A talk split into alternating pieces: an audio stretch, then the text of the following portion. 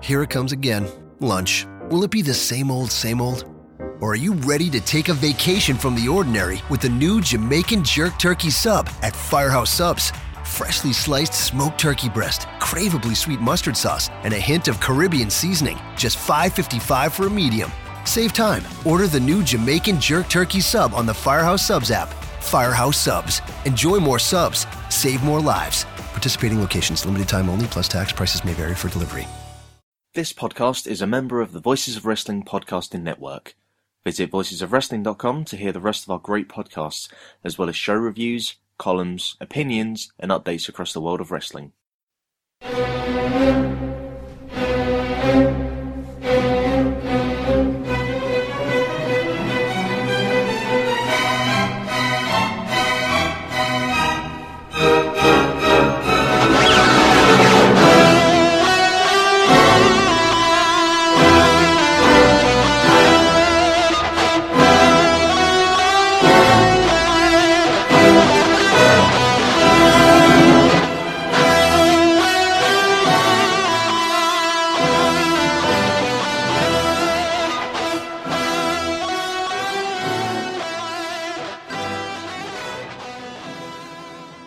Hello, and welcome to the Brit Wres Roundtable. I'm Ollie Court, introducing a very special episode this week as we give TV interviews that we recorded with the WXW talent over 16 Karat Gold weekend. Uh, today we've got Bobby Gunns, Mike Bailey, Jonah Rock, Bad Bones John Klinger, Matt Riddle, and the man himself, CMJ, all discussing their roles in WXW and the wider world of wrestling in general, too. Uh, unfortunately, the audio quality for the Bad Bones and Bobby Gunns interviews aren't the best, so we apologise for that. Uh, the Turbinenhalle is an unforgiving environment to record in, to say the least, uh, but we hope you enjoy all the interviews nonetheless. So, with that, let's get started.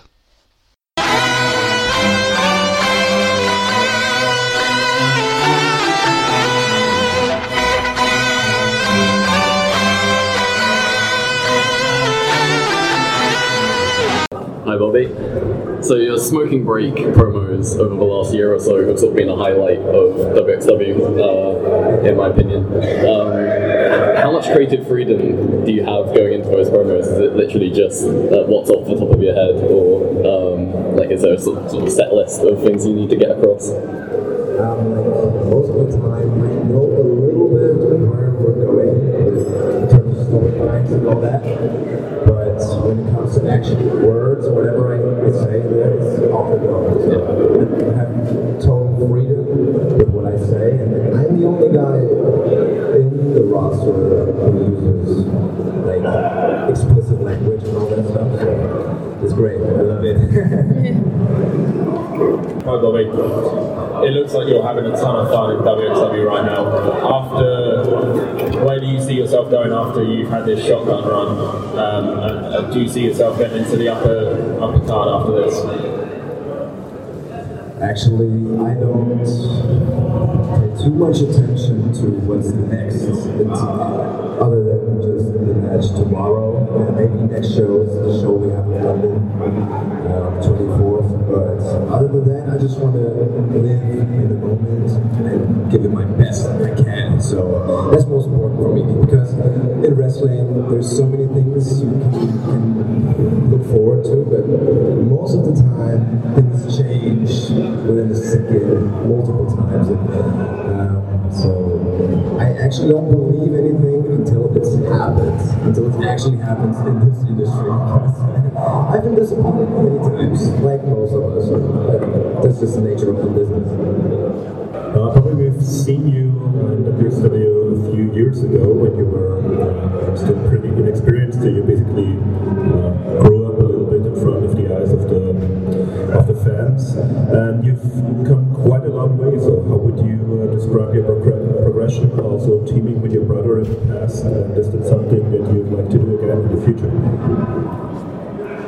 So uh, when I stepped foot into the wrestling business first, I wanted to be a singles wrestler. But of course, I have a brother who also started out with me. So uh, it was a natural thing for us to team. at first, but I always picture myself as a singles wrestler because I love the old, the great singles wrestler in my opinion, Billy Robinson all these guys, and Bryan Danielson. All of them were like singles wrestlers all of the time. So uh, maybe the way I approached stuff that we do in the ring was not the right thing. And we were given some opportunities, but in the end, it didn't really work out because we were lacking like a gimmick character and all that stuff.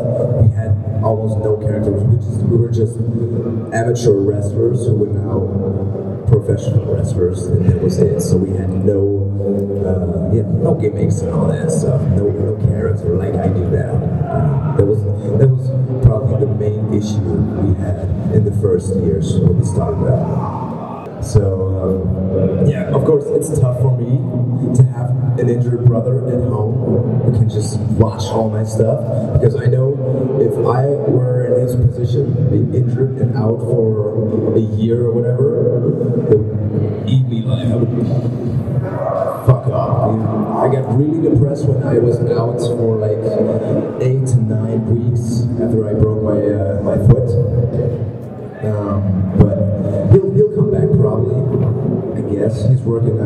the gym already. He started. It's, it's like tiny baby steps, but he'll come back probably. Maybe in the future, who knows? We're gonna team up once again to get the belts. Um, recently, you've been uh, wrestling Absolute Andy a lot in the feud with him. What was it like, um, sort of trying to manage crowd reactions with you know a fellow bad guy in the ring with you? Um, like, what were you trying to get across, and like how well do you think it came across? Yeah, so uh, first, me and Andy, we have a total different approach when it comes to wrestling. so that was difficult to begin with, but I think we did a very, very good job, surprising both of us. Um, but of course, if you have heel versus heel, it's always a little different. So we let our characters speak for itself.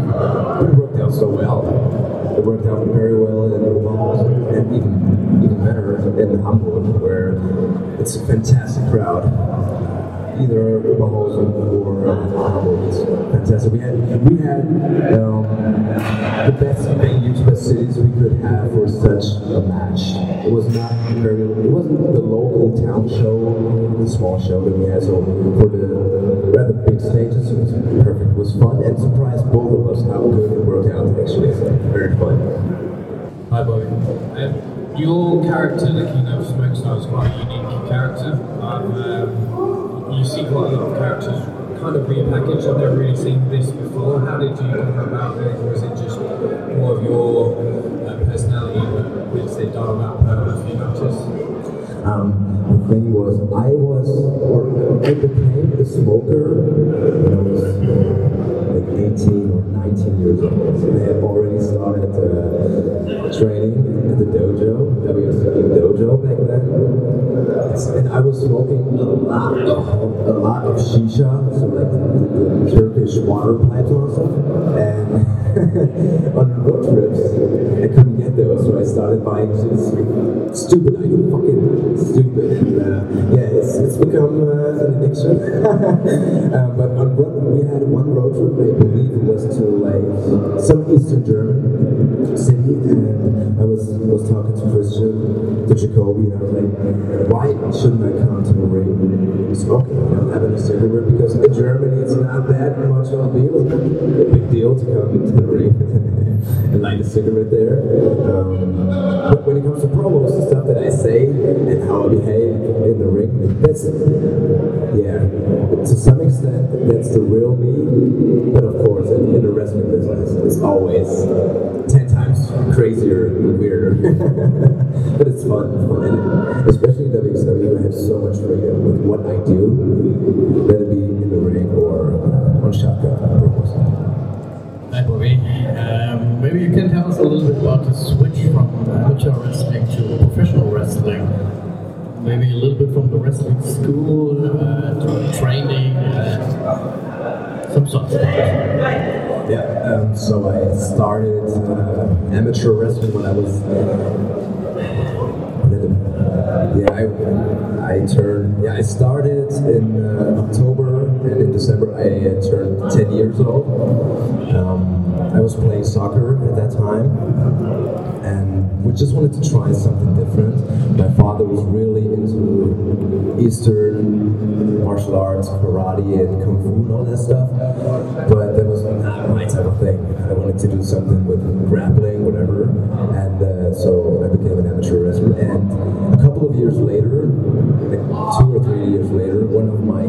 friends school told me about wrestling on TV. He was like, "Oh my God, there's wrestling on TV," and I believed it was amateur wrestling, but it was it was uh, WWE SmackDown, and uh, I uh, the first match I, I watched, I believe it was Kurt Angle in there "Oh my God, this guy is amazing! This pro wrestling is crazy. It's even more fun. That seems to be more fun than amateur wrestling because amateur wrestling can get kind of boring if you watch it. it's a goddamn struggle, but often there's not a lot of motion. It's just a and two guys fighting against each other, but very stale.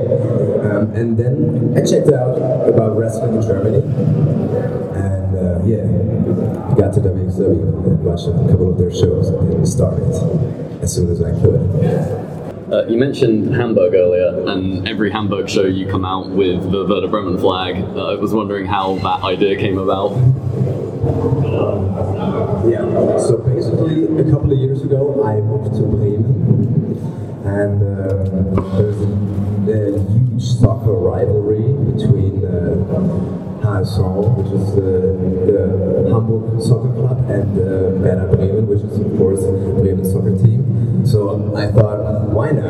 Enter the ring, enter the arena with a Werder Bremen flag, so that fans freak out. A couple of them love me actually for doing that. They're like, oh my god, you can't fucking do this because usually there's a whole lot of police when the two cities uh, fight each other in a soccer match. It's crazy, and it just happened a couple of weeks ago. Yeah, two weeks ago. Two weeks ago. Yeah, to the day. And violent fans, extremely violent fans. I mean, it's, it's so much fun to come in there and to get booed and some people try to rip it out of my hands or just try to spit at me. that, that's the most fun. That's the best thing you can do if you're a heel. I guess that's, that's why Hamburg is always so special to me. You mentioned earlier about preferring being a singles wrestler, but uh, just before Christmas you had the run with Jackson Stone um, together. Uh, how, how did that sort of come back? Was it just sort of playing around in the gym sort of thing? And you know, would you be willing to go back to that as a pairing, maybe perhaps for a tag league or something? Actually, I don't remember how that came about. I think at one point, I mean, me and Jackson, um, we're good friends. So, you know, we hang out backstage when he's in Germany. Um, so, I guess at one point, maybe it was just making fun. Like, let's have a tag team match. And it worked out kind of well. And it was fun because there's a big contrast in, styles in the ring between the both of us. And uh, then they were like, oh my god, why, why not do like a little storyline with Income? Which amazing, you know, super fun. The promos that we did were amazing. We were making fun all the time. So uh, it was no, never ever serious we did there. But um, yeah, maybe we could come back to that when he returns. Yeah. Depends on how long I'll be champion. But yeah, like I said before, I like being a singles wrestler the most. I love it, you know. All the attention is on me. Uh, you mentioned uh, uh, heel versus heel the match, and you seem to enjoy yourself very much being a heel and uh, just being able to do all the stuff that you do. Um, would you, is there any interest at all, maybe at some point, to return to the other side to become a, a good guy, a clean cut babyface, maybe, or maybe transition some of your personality over to maybe the pro skills, over to being a babyface? Because some people actually thought that uh, after the, whole ring thing that there might be some kind of redemption story for you. So is it something that uh, you would consider in the future?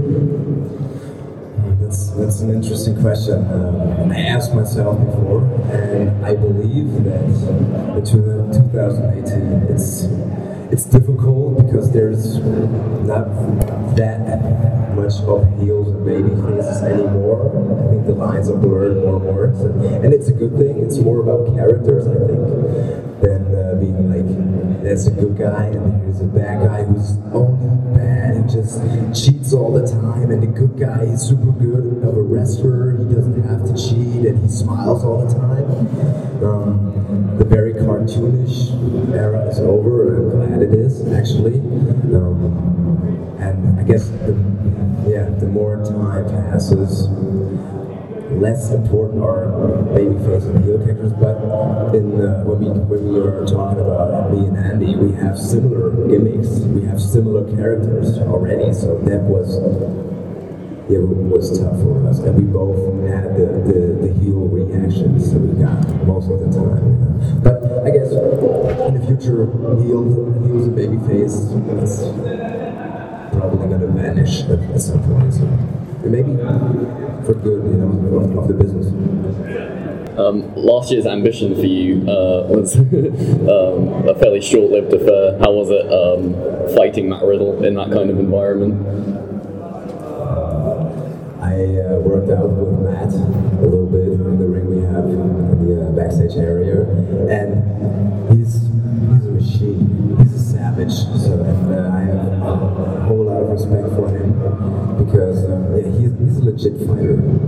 It's almost impossible to, make a tap. And I consider myself a good amateur wrestler. But of course, I, I'm not an expert in uh, submission moves. I know a good amount of submission moves, like classic catch wrestling submission moves, which differ a lot from like the Brazilian Jiu-Jitsu stuff.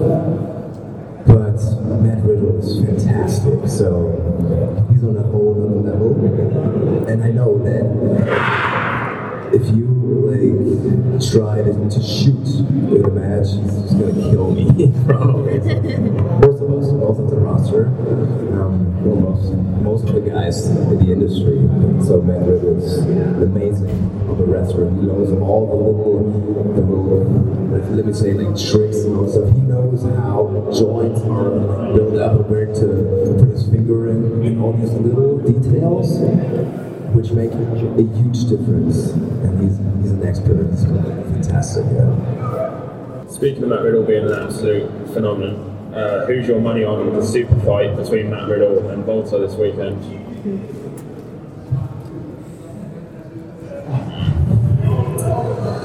Yeah, it's, it's tough. But I'll go with Matt Riddle, I guess. He's just almost unbeatable in his own game. So when it comes to division, probably Matt Riddle.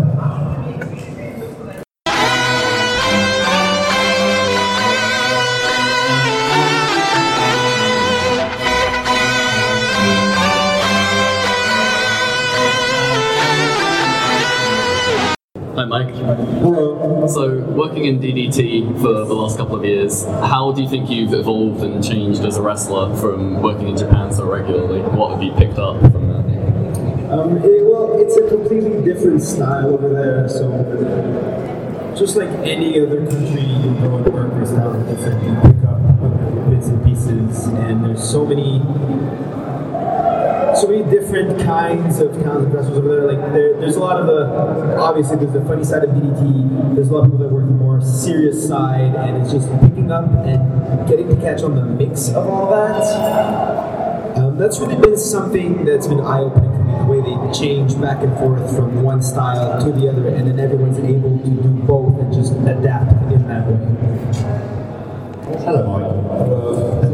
Uh, in the time that you've been coming over to Europe and you've seen the progression of the European wrestling scene, how do you feel it sort of stands up now compared to when you first came over and started working, particularly for WXW?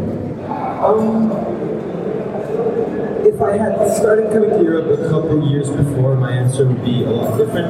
Um, the first time, I think I came over to England for Rev Pro and then started coming from WXW. So uh, Europe had already just started blowing up, obviously, and now it's one of the hottest places for indie wrestling in the world. So I don't want to take credit for that whole like explosion and indie wrestling getting so big, but I think I, I made that happen for the most part. You did. Yeah, thank you. I got Mike. Hey. Hello. Hi. Um, so recently, Nice T-shirt, by the way. thank you. You the, uh, thank you. Did you like the, uh, portrait I did of you? anyway, so uh, recently you had the probably I was calling one of the match of the year between you and Bad Bones recently. Yeah, man. I thought that was awesome, awesome match. But Thank you. You've got a huge match against Bobby Gunns this weekend. So what's your views on uh, on that? Coming off a, a loss, but potentially probably match of the year, in my opinion. So, obviously, Bad Bones and Bobby Gunns are two very different styles of wrestlers. So, um, it's probably going to be completely different, but uh, no less good. But so I've been. It's happened a couple times to me, and again, I don't want to toot my my own horn here, but had like a couple matches that people have called match of the year. And people don't seem to realize it's like February. so, yeah, no, people said that was like the, the biggest W XW match, but they've had like three, before that, they had like three marquee events. So that was the, the, the what, number one in the top three main events of the year. Like, there's gonna be, I'm sure tonight, like, we're only, when are we? We're March 9th, right? There's gonna be like hundred matches this weekend that are gonna top the one I had with one. So maybe, like, if it still counts as a match of the year contender after at least this weekend, then it earns some credibility. But you can't just go and call a match match of the year when a promotion has had like two main events, two other ones at least. Not that the match wasn't good, right? Didn't love it, or Bad Bones freaking phenomenal, but still, February, a bit early to throw a match of the year. Okay, so just be careful with that, everyone. Thank you. Uh, Mike, you've had a great match with Mark Haskins yesterday at the Inner Circle match, uh, Inner Circle card. Um, you'll be facing uh, Jonah Rock as well uh, this weekend. Um, what are your thoughts on him? Have you seen a lot of him before? And also, do you prefer to face smaller, quicker like Haskins or like the more massively built ones like Jonah Rock? Um, yes, of course, I'd seen uh, like a ton of his matches before. Ever since, like, I didn't know him until he started doing PWG and then really blown up and has been everywhere since then, having phenomenal matches. I met him for the first time the last Sunday at the Kamikaze Pro in the UK, and then I got to see him wrestle again at the Inner Circle show.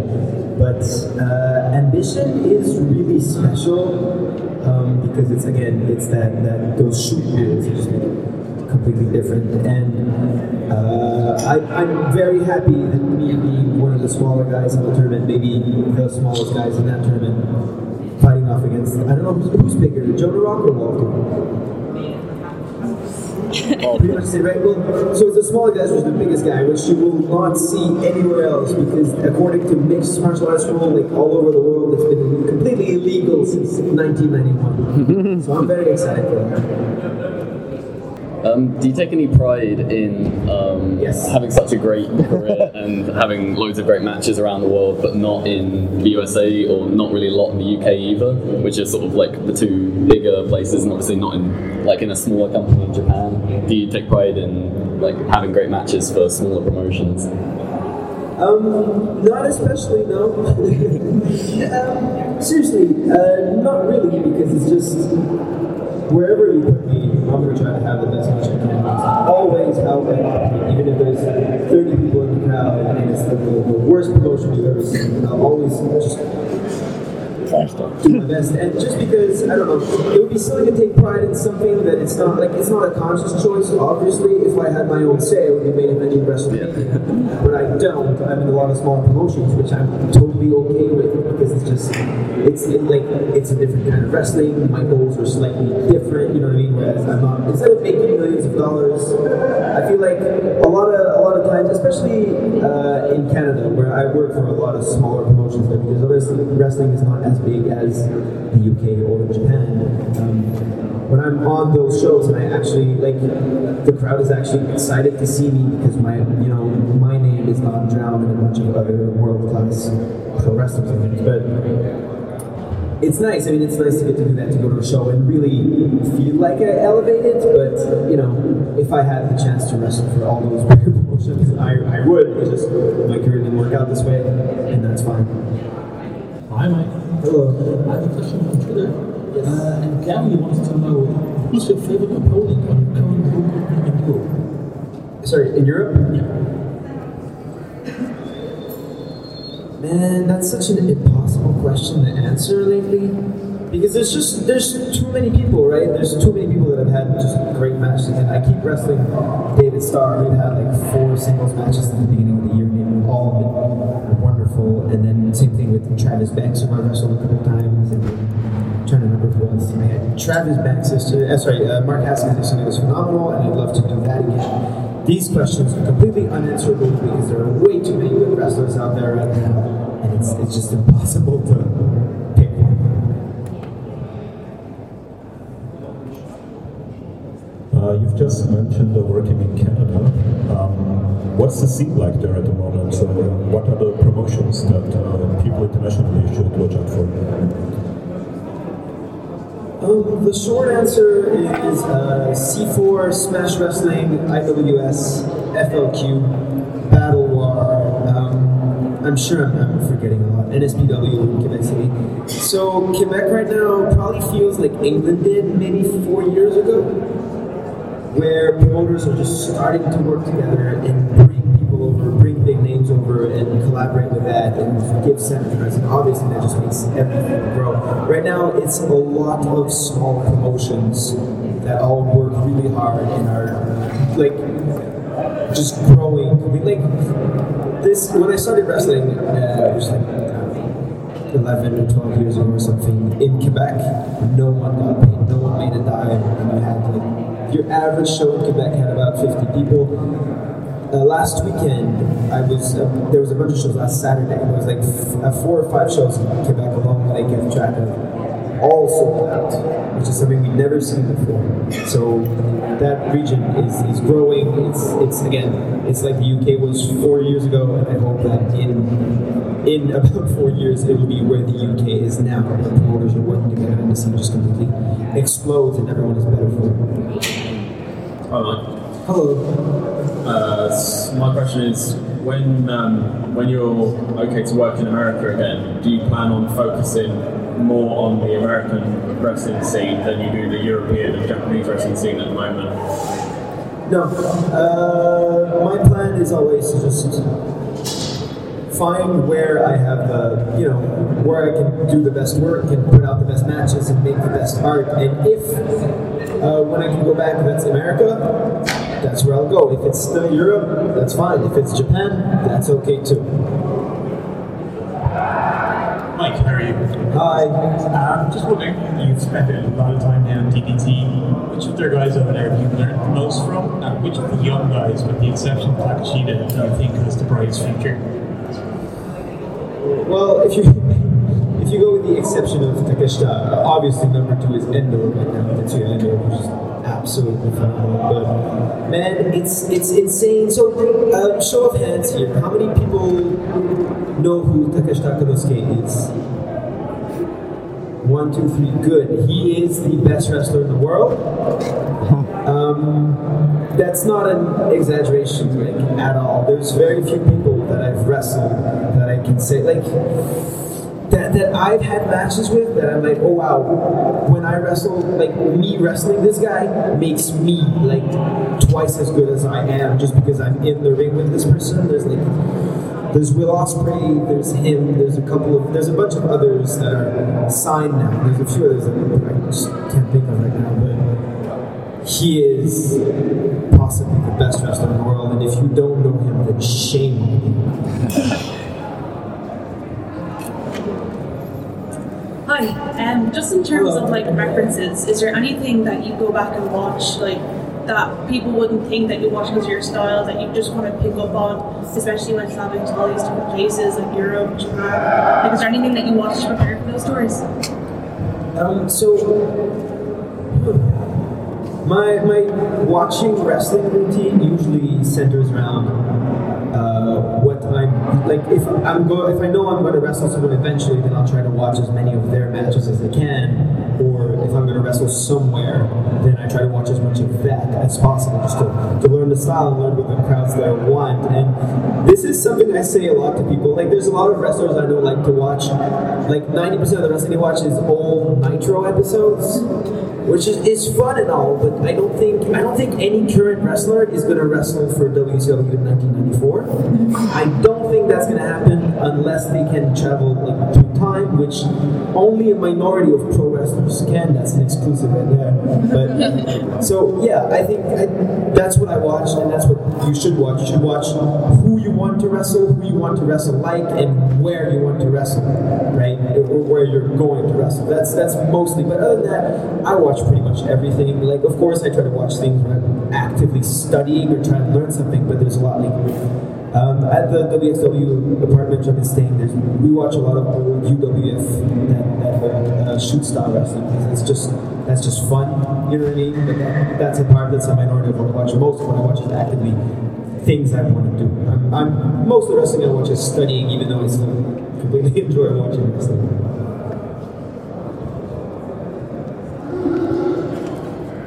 Um, you've been based in WXW for a little while now, um, and at the apartments. Yes. How have you enjoyed the experience here, and have you enjoyed like participating in the shotguns uh, skits and like being on some of the smaller shows? Like, how has the whole WXW experience been for you?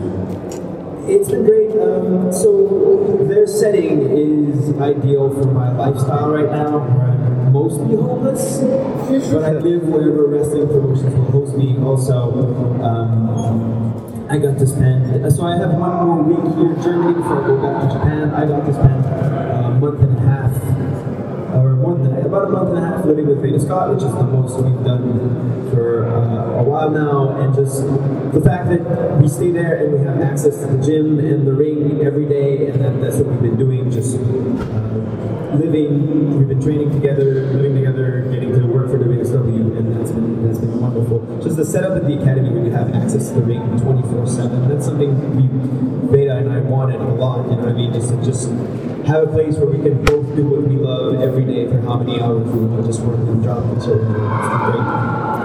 Hi, Mike. Uh, maybe I can go back to travel a little bit and your first impression, change of uh, fighting sports, karate to wrestling what was your idea about the training in wrestling? Is it a completely different idea of fighting and first impression of wrestling? So I grew up with two brothers and a sister, and we all just fought all the time. So that's how I learned to love.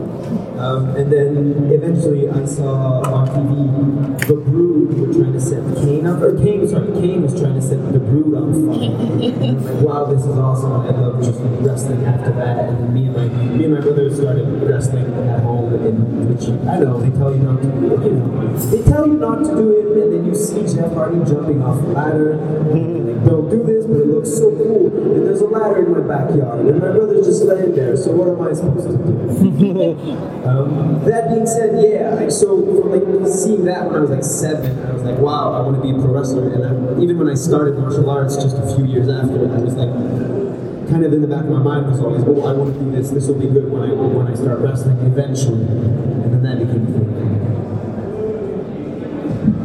Last question.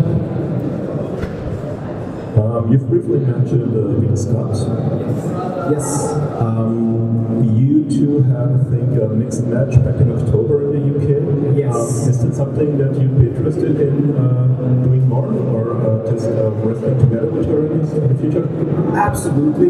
That that tag team match, which was at uh, WCPW, which is now Defiant, it was probably the most fun I've had wrestling in several years. And like I said, having access to the ring, we've been working on tag team moves we could do. So, like, it's something that we're actively pursuing that I would really like to do, just have us be tag team and wrestlers.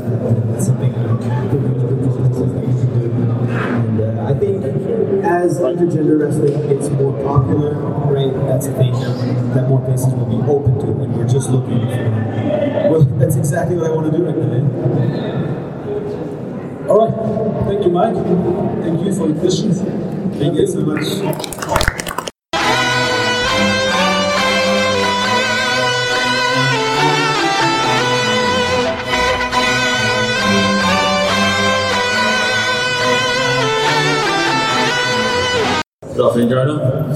Oh, yeah. last night your introduction to WXW was facing Walter. That's right. How's the chest today, and uh, what are you thinking of WXW so far? Uh, the chest is a little better. It is very tenderized now, so hopefully I don't get too chopped the rest of the weekend. Um, so first experience with WXW was great. The crowd, even in the inner circle at the JoJo show, was still very respectful and, and reactive to everything. Just uh, taking showers hurt.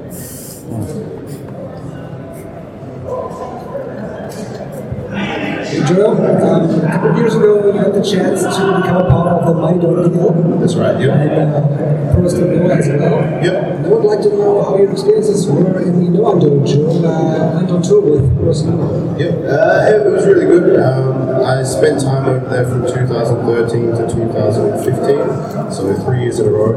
Um, yeah, I became a part of the Mighty O'Neill and uh, two of the members are now in WWE as Team 6-1. Uh, we actually have grown as well. There's about seven members now. Uh, Pro Noah is the dojo. It was hard, hard work. Um, we trained every single day. Uh, also before the shows as well. Uh, I trained under Marufuji, who's well known um, himself, and the rest of uh, Taniguchi, Maybach Taniguchi, is also one of the coaches. Um, so it was a great experience. Uh, Japan was always a goal of mine wrestling wise. That's where I always wanted to go. And that's sort of the style that I wrestled. Um, so I look to hopefully go back there either this year or next year uh, and continue doing that style. What was it like to face Minoru Suzuki during your Japan Streets in Australia too? Yeah, it was, it was great. Uh, he hits almost as hard as Walter. I'm going to put it on record and say Walter hits harder than Minoru Suzuki. Whether I get beat up by Suzuki-gun for that, I don't know. Um, but the New Japan tour in, in Australia was fantastic. Lots of big crowds. Uh, and I got to face him in like a, a famous place in Australia, in Melbourne. Uh, I, I'd wrestled him before in Noah, but never in a singles match. So it's good to have a big feature singles match with him. And yeah, much like my match with Walter, we just beat each other up. Hi Jonah. You're obviously one of the biggest stars in the Australian scene right now, which is really the burgeoning scene in the world currently. Could you tell us a little more about how the Aussie scene has grown to this point, um, and just let us know what it is about it that makes it must see right now? Yeah, uh, I think the, the Australian scene has just been a little bit of the unknown, uh, especially in the last 20 years. Uh, Australian wrestling's been going for 100 years, so there's always been wrestling in Australia. It started out in carnivals and in catch wrestling and into pro wrestling like most places. Uh, it was really famous in the 60s and 70s because it was on TV, and then as soon as they lost the TV, it sort of away. In the last 10 years, though, there's been a lot of uh, upcoming talent that's gone all around the world from Australia, and from that, from myself, people like Adam Brooks, uh, guys at Team 6-1, Buddy Murphy, who's also in WWE. From these guys branding out and being seen around the world, now the scene back home is getting seen a little bit more. Uh, I think it's only going to grow and grow and hopefully become bigger, especially now with, the, with uh, social media and the internet. You can go into video demand services and, and see these things. So uh, uh, hopefully it just keeps growing.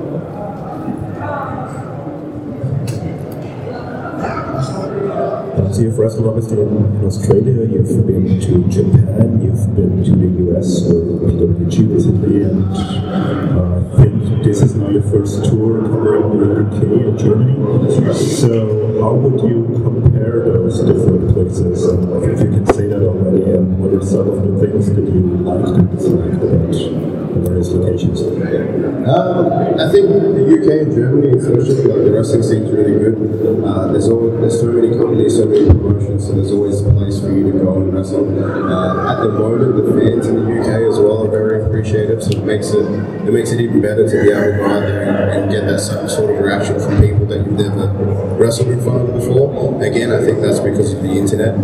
Um, I, I try to wrestle the same wherever I go. I guess the only thing I disliked about the UK and Germany so far is the weather. Apart from that, I love it. I love, I love getting to see the UK and Germany. But yeah, back home it's, it's nice and sunny every day.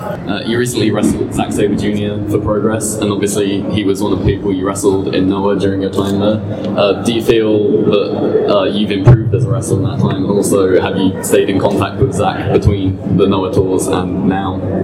Yeah, uh, yeah, we definitely have kept in contact. So we lived together, I think, for six months in the dojo in bunk beds. So he was above me, I was on the bottom. So it's real easy to get to know someone when you live like that. I think the first time we wrestled was, was in Noah, and I think since then I've grown as a wrestler. Obviously, so has Zack. He's world famous now, so.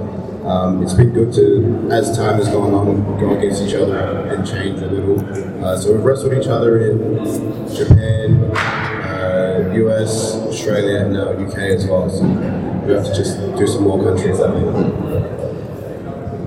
Uh, hi. Um, so you mentioned earlier um, about yourself, Adam Brooks, uh, kind of okay, Yeah. jump over it. Um, many many Australians and New Zealanders have kind of made the jump in recent years. Uh, Fletcher, Davis as well, Banks as well. Um, who else um, do you think could make a huge impact in, from the Australian scene that you would love to make the jump over as well? Yeah. Uh, I think the, the the one person that comes to mind is a wrestler called Damian Slater.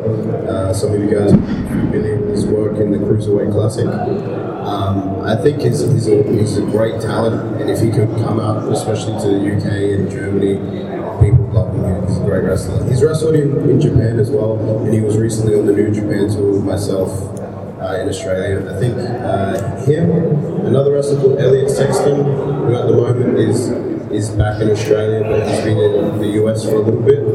Um, those are the two that I think could make a big impact worldwide. Joel, you said what you, uh, what you disliked and liked about Europe, but uh, what were some of your favorite experiences uh, in Japan and some of your least favorite experiences in Japan? Um, Japan wise, obviously the wrestling was fantastic. Um, the training was very grueling. Lots of sit ups, lots of push ups, lots of running stairs, lots of squats. So that's always hard, but that gets easier. There, there wasn't much I disliked about Japan. I think it's a beautiful country. The people are very nice. Everyone's really nice. The food's great. So, I mean, apart from getting a lot of cardio, it's I really liked it. So uh, you'll be facing uh, Timothy Thatcher in the tournament, and also at Ambition tomorrow you'll be facing Mike Bailey, who we talked to earlier today. Okay, yeah. So uh, how did you prepare for those two matches, and uh, how are you looking forward to wrestling those very different guys style-wise? Uh, I'm looking forward to the match tonight with Tim. Obviously, he's another member of Ringkampf like, like Walter. Uh, I think I have a very similar mindset to them when it comes to wrestling. So, you know, I like to get the job done. I like to hit hard. I know Tim Timothy's the same way. Um, contrasting styles a little bit with Speedball. He's obviously a lot quicker. He throws a lot of kicks. Uh, so for Ambition, I, I do train in Jiu-Jitsu at home. So I'm going to try and use those Jiu-Jitsu skills to be able to combat his kicks and pretty much just hold him down. I don't think he can get away from me once I get Hi, Joe. Um, for the rest of 2018, do you have a clear, defined plan over where you want to be working and how long you want to be working there? Are you looking at, at being away from the Australian scene for sort of an extended period of time? Or is it a case where you want to go out and be able to come back and then, obviously, with a, with a greater name and a higher profile? Uh, so at the moment, it's 2018. I'll probably continue to uh, go out and venture around the world. I know I'll be in the States a little bit more time for PWG this year. Um, I'm hoping I should be back in the UK summertime, so around August.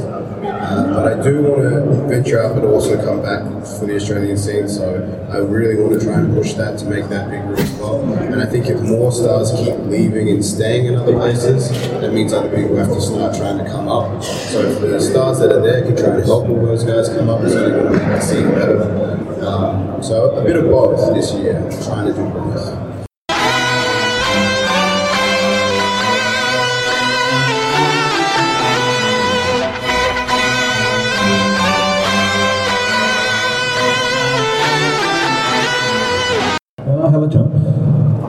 Um, you've recently obtained a small injury at a show, I think, last weekend. Uh, can you update uh, us on your status and are you 100% again going into your match this Saturday? First of all, hello, ladies and gentlemen. Thank you for having me here. Um, yeah, I got I got a little bit injured last week. I uh, got knocked out yeah, I was I was knocked out for like uh, a little while, but um, I think I am okay, and I will be able to defend my title tomorrow. I don't say 100%, but uh, I would actually claim that I'm 101%. Hi, Jurn. Could you tell us a little bit about how the Rise faction, the Rise story came together for you? Like, let us in a bit on how it all planned out and how it, you were involved in it. Well, that started a long time ago. I don't know if you have noticed that, like, I was wearing like trunks before and everything. Uh, that kind of changed when, when I, I, had the, I had the best in Europe gimmick, and that kind of changed when like I had a looking streak, and I, I, was, I was losing the whole time. So I changed something to my character, which was like I, I always added something darker in it, and then at one point and I was wearing like a vest and, stuff like that. And then there there was like superstars of wrestling, and the Rise faction came in. So um, to say that it was like planned out much longer than you actually thought. So if you if you followed WXW for a longer time, you should have noticed that there was something going, but you never knew what it was until the virus hit. So, like, did you have any choice in the guys who were in the storyline um, and, and, like how it played out? Like, Absolutely, I always I always choose quality, so I have the guys with the most quality in my faction, except the big bouncer. he, he has something with me. I don't know. I asked this question at the tag league to Christian Jakobi, um, and it kind of got dismissed. But I'd like, I'd like to hear it from yourself. What happened to the WoW movement why, why didn't that take off? It seemed like you had a good bunch of guys ready to go, the merch was looking good, and it felt. What happened? Yeah, I, found better guys, and we actually the most dominant faction in WXW history. So the WoW movement just like kind of disappeared, but you still see there's the Mac in there, so I brought him back into our Rise faction. So there is still some movement going, but now Rise is on top. Hi, Jurn. Um, what some people might not know about you is that you spent some time in the British wrestling perspective. You spent some time in Britain in the mid 2000s working for All Star, working for IPW UK. This past year, you've done a lot of work in what pro wrestling. What would you say, like the, the main differences from the British wrestling that you knew then as to what it is now, um, and how they've been impacted those stints in British wrestling now in your career in the 2000s? Well, British wrestling fans are amazing. They always they always appreciate what you do, and uh, they always appreciate my work. Um, seeing seeing that when, when, it started the first Sunday, it was like two, it was 2006. I mean, they, they started to appreciate what I, what I was doing at that time, and I was still doing because I started at 2004. Um, and I didn't, didn't realize how much I have to appreciate what they do because without without the fans, I wouldn't be where I am. So, um, and come back to like like uh, IPW or like WhatCulture, it was like uh, amazing to see how how still uh, much appreciated the appreciative the fans are, and uh, yeah, I, I, I, really appreciate that. Yeah. So you've got your uh, Rotal match coming up with Walter this Saturday, and uh, he will pick the stipulations. He hasn't made public what it will be. How do you prepare for that kind of match? And also, since Walter is a very brutal man, we all saw him uh, dismantle India uh, last year in Barrett. Um, how did you? Was there any special kind of preparation for like dealing with his jumps and all the, the stuff he does in the? I am prepared for anything. I don't care what he brings, what he does, or whatever he wants. I am going to make sure that Walter won't be his champion. So I'm going to beat his, beat his ass up no matter what. He can, he can chop the hell out of me. I don't care. You know, because Have you ever felt my chops? Or have you seen my chops? I once busted open, so yeah, bust me open, get me down. I will rise anyways. How does this uh, heavyweight championship compare to your first heavyweight championship run in 2008? Um, obviously, you you won the championship four years into your career, and now you're considered a, a veteran in WXW. How does your how is this going for you now compared to then? Well, I've grown a beard. Now, like I said before, I was still pretty green, and uh, when I won the title, I I might not have been ready for that because like it was something big for me. I, I became a, a bigger star than I was at that point, uh, and it, it is hard to deal with that stuff. And um, to win the, the title at this time, it was something special. It was, you know that was something the, the, the promotion gave back to me for all the years work I have done. Uh, you mentioned Pete Bouncer earlier. Uh, why do you think he's acting out? I mean, you are his boss, right? Like, why doesn't he respect you? I am his leader, not his boss. Why, why, why is that? I mean, you know, he, he always like he, he's injured, he loses matches, and then he's moaning around. You know, what, what shall I do with him? I, I was I was paying for his rehab. Hell, and, and never gonna thank you for it. Damn his knee. It was a knee, right? Uh, good afternoon, Jurn. Um, assuming you uh, comfortably bought this weekend, um, there's two, potentially three members of Ryzen 16 Carat Gold. Um, how would that, whilst it would be a great honour for Rise to have a 16 Carat Gold winner as well, how would that play out for your factions in general um, if uh, you had the World Championship and also an upcoming contender as well? Well, first, first of all, we're gonna have three guys in 60 carat because uh, Ivan Kiev's gonna beat the alternate tonight, and then he's gonna beat David Starr. So uh, then we have we have Lucky Kid in there. We have uh, the Mac in there. There is no way that we don't win 16 carat in any way. And how it goes after that, we're gonna see.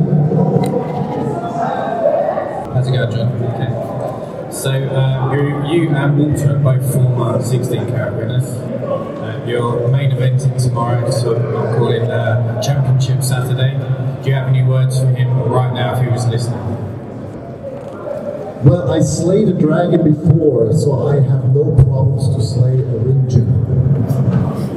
Um, you've said that you and Kiev would qualify and also be in the tournament. So with uh, Tarkan, uh, obviously is injured, so he can't compete this weekend. So if actually all three Rise members are in, you're in the main event on Saturday, uh, that leaves Pete Bouncer once again uh, on the sideline. So don't you think that would add to his frustration and how are you going to deal with that? It's a good question. Yeah. Never thought of Pete Bouncer. Should start thinking of it now. It looks like you're having the most fun you have had, ever had in WXW in the years that you've been here. But we've also seen some of the best independent talent in the world get snapped up by a company over in Florida.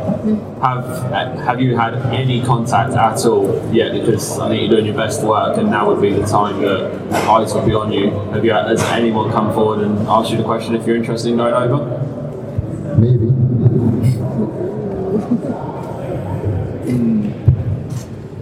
Um, some of the Rise segments on Shotgun, like your team meetings, um, have been some of like the more technically uh, different uh, visually uh, that we've seen on Shotgun. Um, how different was it filming with like free camera setups and stuff?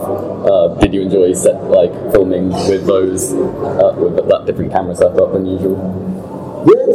I mean, you are able to see the, the facial expressions of the other guys, and you're not just like have like those those normal look at like the, like the whole table. Like because if something happens here, you never know what the guy there does or there does. So you, like like in, in a good movie, you want to see the facial expressions of the other guy.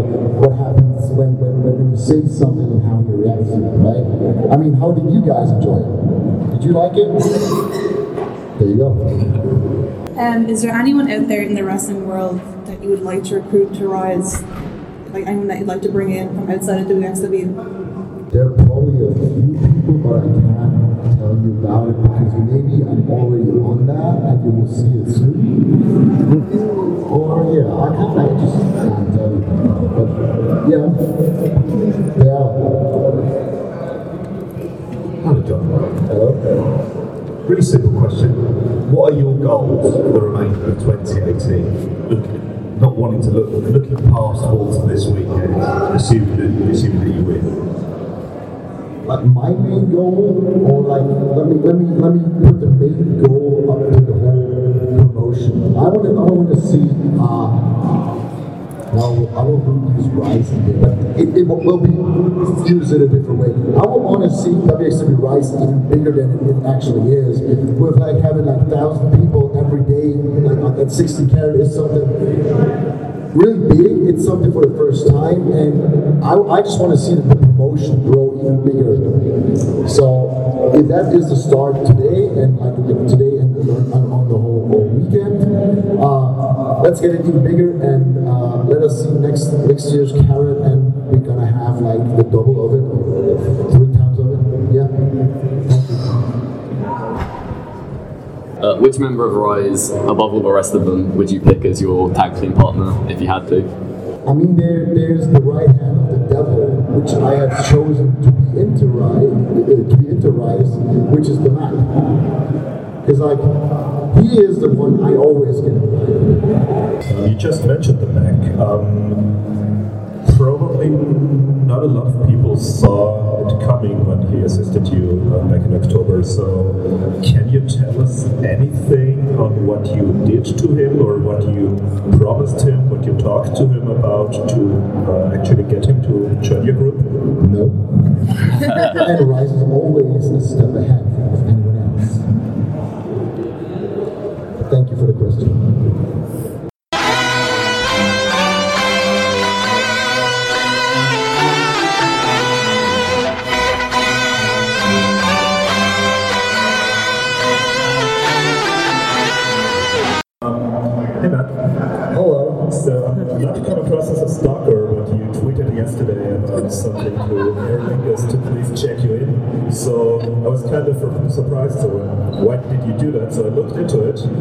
Seems like you went to the airport, got checked in, then went to the arena for MLW, wrestled ECH, and then had about uh, 50 minutes or so to go back to the airport, take, a, take an international flight to Dublin, and then get on to another plane and come here. So how are you feeling? You know, uh, I feel pretty good. You know, uh, I'm kind of used to the international travel at this point. It, it gets a little strenuous,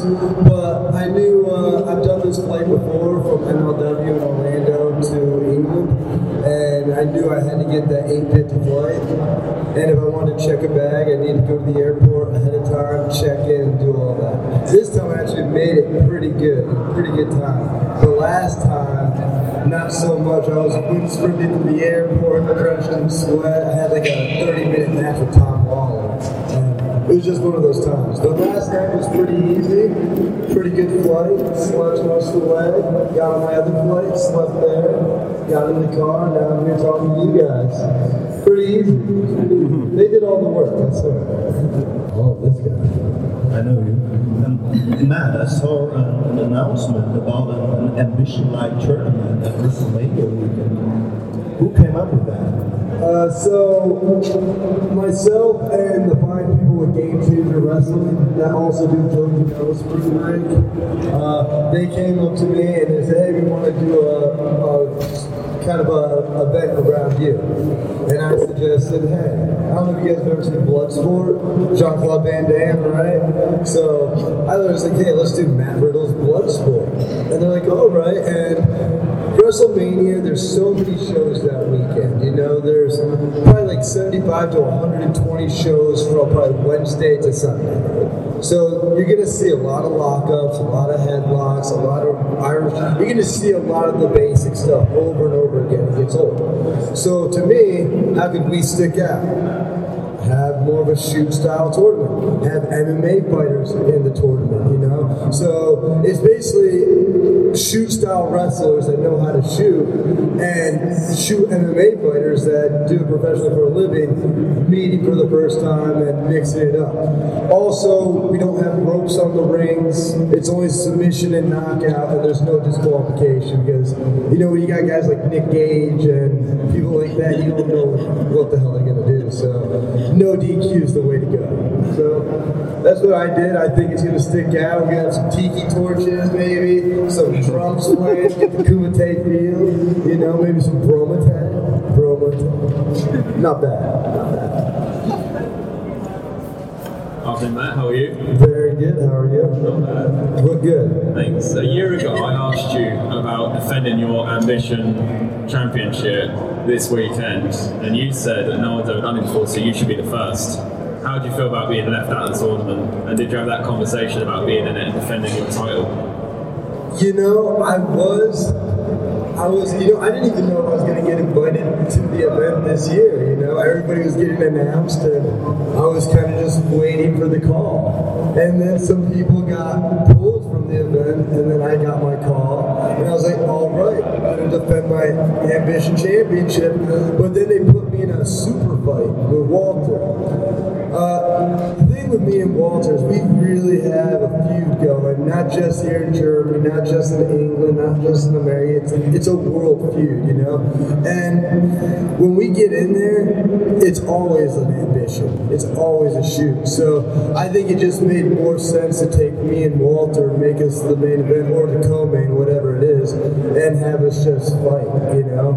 Uh, and to be honest, I think I would have won Ambition again. I know Tim Thatcher's in it, and you know I faced him in the finals and beat him, and he's extremely tough. He's a gifted athlete. But at the end of the day, I'm a world champion in jiu-jitsu, national champion, fought in the UFC. I've done everything. You know, when it comes to combat sports, I've done it. You know, so I still think I would have won the Ambition tournament two times. Hey. Hey. So you just talked about you and the Walter and a special relationship in uh, your matches. My question is, um, how is your mindset going into an ambition match in contrast to going into a regular wrestling match with Walter? Well, you know, the, the last time, me and Walter have had usually normal basic wrestling matches.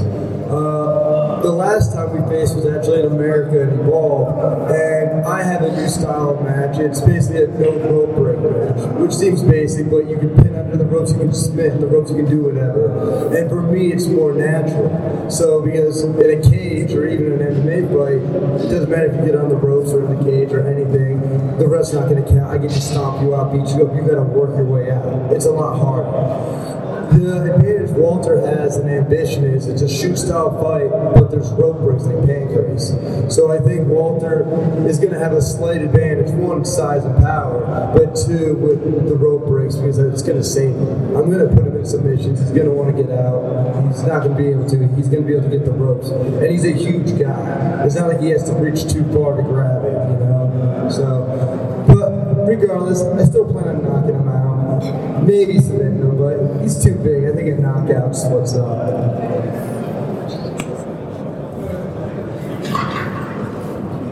Uh, follow-up question to uh, Walter. Um, he also has a world title match scheduled for tomorrow night against Bad Bones. So, do you think that he maybe not put 100% of his effort in to kind of stay a little bit fresh for the evening and just uh, play to his strategy? I mean, he could do that, but if he holds back against me, it's probably gonna hurt him more in the long run. You know, so if he tries to like kind of get by me or kind of take the easy way out, I don't let people take the easy way out. If he lays down, I'm gonna beat him while he's down. You know what I'm saying? And if anything, it, it's good for Bones because regardless, it takes the easy way out, takes the hard way out. Walter's gonna get his ass whooped tomorrow. Straight up, that's what I do. Every time we get in the ring, I, mess him up. He messes me up too. I got scars on my chest to show, but at the same time, I got I mark him up too. So it, he's to be at a disadvantage in that title match tomorrow. Hi Matt. You sort of conquered the world of indie wrestling over the last year or so. Like, what do you feel is next for you? You mentioned you're sort of running your own show at Mania Weekend. Is that sort of what you'd like to get more into? Sort of getting more into the production side as well as the wrestling side? Not at all. I, I, hate promoting. I hate booking. I, I, I hate dealing with all that stuff. I love performing. I love being one of the athletes. I love being part of the talent. I just, I don't like being in that position. I would say position of control and power. I just don't like that position because I don't feel like, I, don't like being in that spot. I don't like being in control of stuff like that, you know? Uh, so I, I wouldn't take that route. But in the future, like independent wrestling, I really think the place to be is the indies right now. As you can see, like, we're probably we're to do what we want, say what we want, wrestle the way we want, get over the way we want, and be ourselves.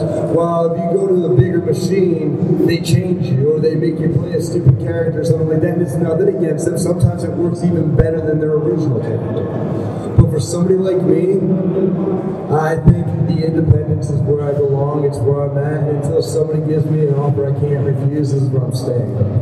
Um, you've briefly mentioned the Tom Lawlor, uh, Tom Lawlor before. Uh, we've all seen uh, Ronda Rousey recently went into wrestling. Shayna Baszler has made some waves in NXT. So, uh, two-part question maybe. So, would you say that for MMA fighters who are somewhat interested in wrestling, that would be a natural progression to make after they, their has uh, ended? And also, if some of them, you've been very successful at transitioning, uh, for example, if Ronda called you up, what, what, what advice could you give them how to speed up the progression and uh, take to all the aspects of the important wrestling today? Yeah, that's that's an awesome two-part question. You know, uh, I, I, I think it is an option for some mixed martial artists to make the transition from MMA to pro wrestling. But as you've seen in the past, like the Gracies and others, it, just because you can fight and do some submission holds and punch and get punched doesn't mean you can wrestle. And I think a big thing that helps me, help Tom Lawlor, is helping Ronda, help Shayna, and then probably the most successful mixed martial artist, even Josh Barnett is they were fans growing up. Like I love pro wrestling. I wanted to be a pro wrestler growing up. I just thought I was way too small. I wrestled amateur because that's what all the great pro wrestlers did growing up. And then when I got to college, I just felt like the UFC, MMA was blowing up big. There was weight classes I could fit in, and that's the way I went. You know. But I think for a lot of these people, if you're a fan of professional wrestling, it's easy to get into it. It's still extremely difficult because you go from a world of no selling and not showing any pain or emotion or anything in that ring to now somebody barely touches you and it's got to be over the top dramatic, you know? And some people have a knack for it, others don't, you know? And I feel like Tom, Tom has a great knack for it. Ronda, even even Shayna, and I love both of them. They're great, you know, but they're really tough. I feel like they have a harder time selling stuff, and especially dramatically because they're so used to just getting hit and still fighting that they're not used to that yet. So if I talk to Ronda or anything like that, I'd say the biggest thing for a mixed martial artist to work on isn't our athleticism, isn't our mood it's our selling. That was my biggest obstacle when I started. Because like I said, you know, I smile a lot, but usually when I got punched in the face in the UFC, I wouldn't even blink. I just and sometimes I'm rocked, but it's like you just don't show it. Because if you show it, even if you smile or wink or anything, they know they did something to you. No response means you're fine, you know? So I think selling's the base. Selling, and then of course match structure, who you're working with, playing to your opponent's strengths as well as your own, you know. But that that's a whole whole different ballgame, you know. But there's a lot that goes into wrestling. I fought fought at the highest level, did jujitsu at the highest level, all that, and I would still say professional wrestling, even though I've been as successful as I am, has been the hardest thing I've ever done. Because you got to be entertaining, you got to be charismatic, you got to be athletic, you got to you got to be everything. While fighting, you just got to be a badass, you just got to be tough. That's it. While wrestling, you have to be the full package, and that's what's the best part about wrestling. It's, it's not one dimensional; it's everything. Uh, just on the selling point, then, uh, are there any things that you notice that wrestlers and the way they sell. Maybe pet peeves for you, think, because you've been in real fights, that's not realistic, that's not how I do it, because that's one thing I'd say I've noticed about your work is you sell differently than people who've just been professional wrestlers their whole life. So can you talk a little bit to that? Yeah, well, I think wrestlers, like I you- you're told to portray to a whole audience, a whole crowd. I think that's why they stomp while they punch and do stuff like that, which is way over the top. you've never see that. Or say like this, some a fire and somebody clotheslines or punches somebody three times. They bump to their back three times and then get up to get slammed. I, I don't get it. And like, and I've had guys like Cody Rhodes and others try to call that. Like, hey, how about I fire up, bump you three times? And I'm like, no. I'm like, that's not realistic. You might hit me, hit me, and then bump me, or something like that. But or a clothesline will bump me. But why would you clothesline me, clothesline me, clothesline or back elbow, clothesline, whatever? Uh, it's, it just doesn't make sense to me, you know. And then even taking certain moves. If you take a drop kick, you don't have to take a crazy bump out of it. You know, you can just stagger back. Same thing with the European uppercut, stuff like that. But I think a lot of us in professional wrestling are told to oversell. And yes, to me, I do find it as a pet peeve because I'm like, why would you just sell realistically? Make that crowd gasp, make that crowd think like, oh my god, he's really hurt. Because that's what I'm here for. I want people to think I'm dying when I get hit, you know. And when I hit people, I want you to think I killed them because I almost did. you know. Obviously, Japan has a rich history of the shoot style wrestling and mixing wrestling and MMA styles. Um, I was wondering if Japan was on your radar at all as part of your indie wrestling career. It, it definitely is on the radar. It was definitely on the radar this past year. Uh, unfortunately, things fell through. I was supposed to go over to Tag League with Jeff Cobb. Uh, they weren't fond of my past, so uh, they didn't allow me to participate.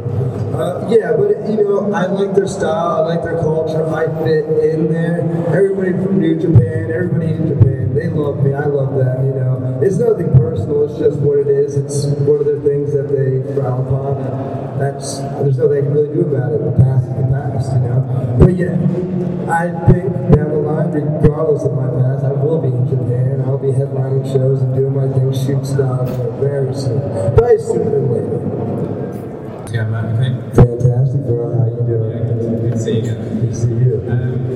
Big transition between MMA to pro wrestling is no weight cut. Um, you've said before how uh, much easier you find now wrestling because of no weight cutting. You look a lot more happier. I followed your career in, in, MMA. You look more happier. Is that a big part of the no weight cut the travel? Uh, maybe of the weight cutting? Yes, uh, that, honestly, that's the biggest thing. It's amazing that you brought that up. When I fight in the UFC, I, I, I weigh 220 pounds. And when I fought in the UFC, I fought 170 pounds. So I cut about 50 pounds over time, over about six to eight weeks. And it, it was rough. I would be pissing blood by like the last week, you know, like really dehydrated, just trying to make that weight. And flying, I don't know why, but whenever I flew overseas, I couldn't sleep. I was just drenched in sweat every night when I went to bed, and I, I just felt horrible. And it like showed in my fights a lot of times overseas. But since I've been wrestling, I'm not cutting any weight. I'll be honest, since I stopped cutting weight, I just feel amazing. I'm like 10 times stronger, faster, happier, everything. Life has just been a real treat after the UFC. I'm really happy. And uh, but traveling now is super easy. Like I said, I just I just flew from New Jersey, New Jersey to Florida, Florida to Dublin, Dublin to here, and then I'm gonna wrestle here this weekend. I fly home Monday, Tuesday I fly to Australia and do a tour there. Then I fly back, and then of course I'm wrestling all over the United States when I get back. But you know, really now because I can eat, I can drink a water, I can do this, I can relax. I don't have to worry about like, somebody in the cage. I just have to work with people. And honestly, man, I'm really happy. Like I don't think I've ever been this happy in my life, and I've said it before, but I really mean it. Like I'm like, this is this is awesome. Like you guys are here, I'm here in Germany. We're gonna be in Australia in a couple more days. We're doing 16 carat. This shit's crazy, you know. And yeah, it's just awesome. Man. It's good stuff. Right. Thank you, man. Thank you, bro. Here it comes again. Lunch. Will it be the same old, same old? Or are you ready to take a vacation from the ordinary with the new Jamaican Jerk Turkey Sub at Firehouse Subs? Freshly sliced smoked turkey breast, craveably sweet mustard sauce, and a hint of Caribbean seasoning. Just $5.55 for a medium. Save time. Order the new Jamaican Jerk Turkey Sub on the Firehouse Subs app. Firehouse Subs. Enjoy more subs. Save more lives. Participating locations, limited time only, plus tax. Prices may vary for delivery.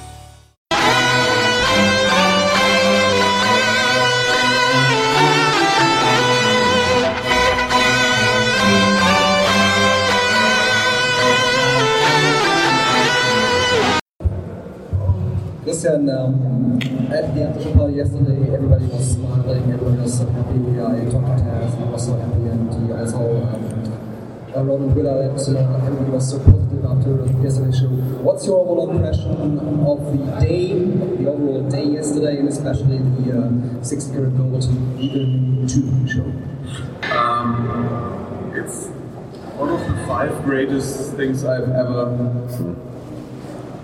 like it, it, the, the whole thing obviously wasn't a short-term decision or something, but this was a long-term plan. And to know that this will happen, it's you create the surprise for the fans and for the viewers, and that of course is a big thrill. And for everyone who sees this, it's a big deal and it's a big surprise. But the uh, the other side of the curtain is very different from that because basically you prepare something for so long and you yeah you have to lie to pretty much everybody else. Maybe I would say ten people knew that Ilja would come in, even until before he came out. Nobody saw. It was a surprise to everybody in the team as well. And uh, to endure something like 17th anniversary, where you could so easily cash in on, on the build-up that you did, to see that, to have that not happen straight before Christmas, it, it was hard to be honest. I like I thought about we thought about maybe switching it around and getting the, the instant gratification, but no, at the end we were like, no, this was the right plan, and let's not get nervous about this. Let's just do it. And um, so to know all this and to endure people saying, oh, the roster got weaker yet again with Ilja leaving and stuff like that, to not write, hey, can't you just wait for eight weeks once and let us do our job? It's hard sometimes. And uh, yes, I can't remember how often I looked to my uh, cell phone yesterday and thought, okay, how long until this happens? Because it was the it was the reward for the for the work that everybody and also the, work, the reward for the discipline.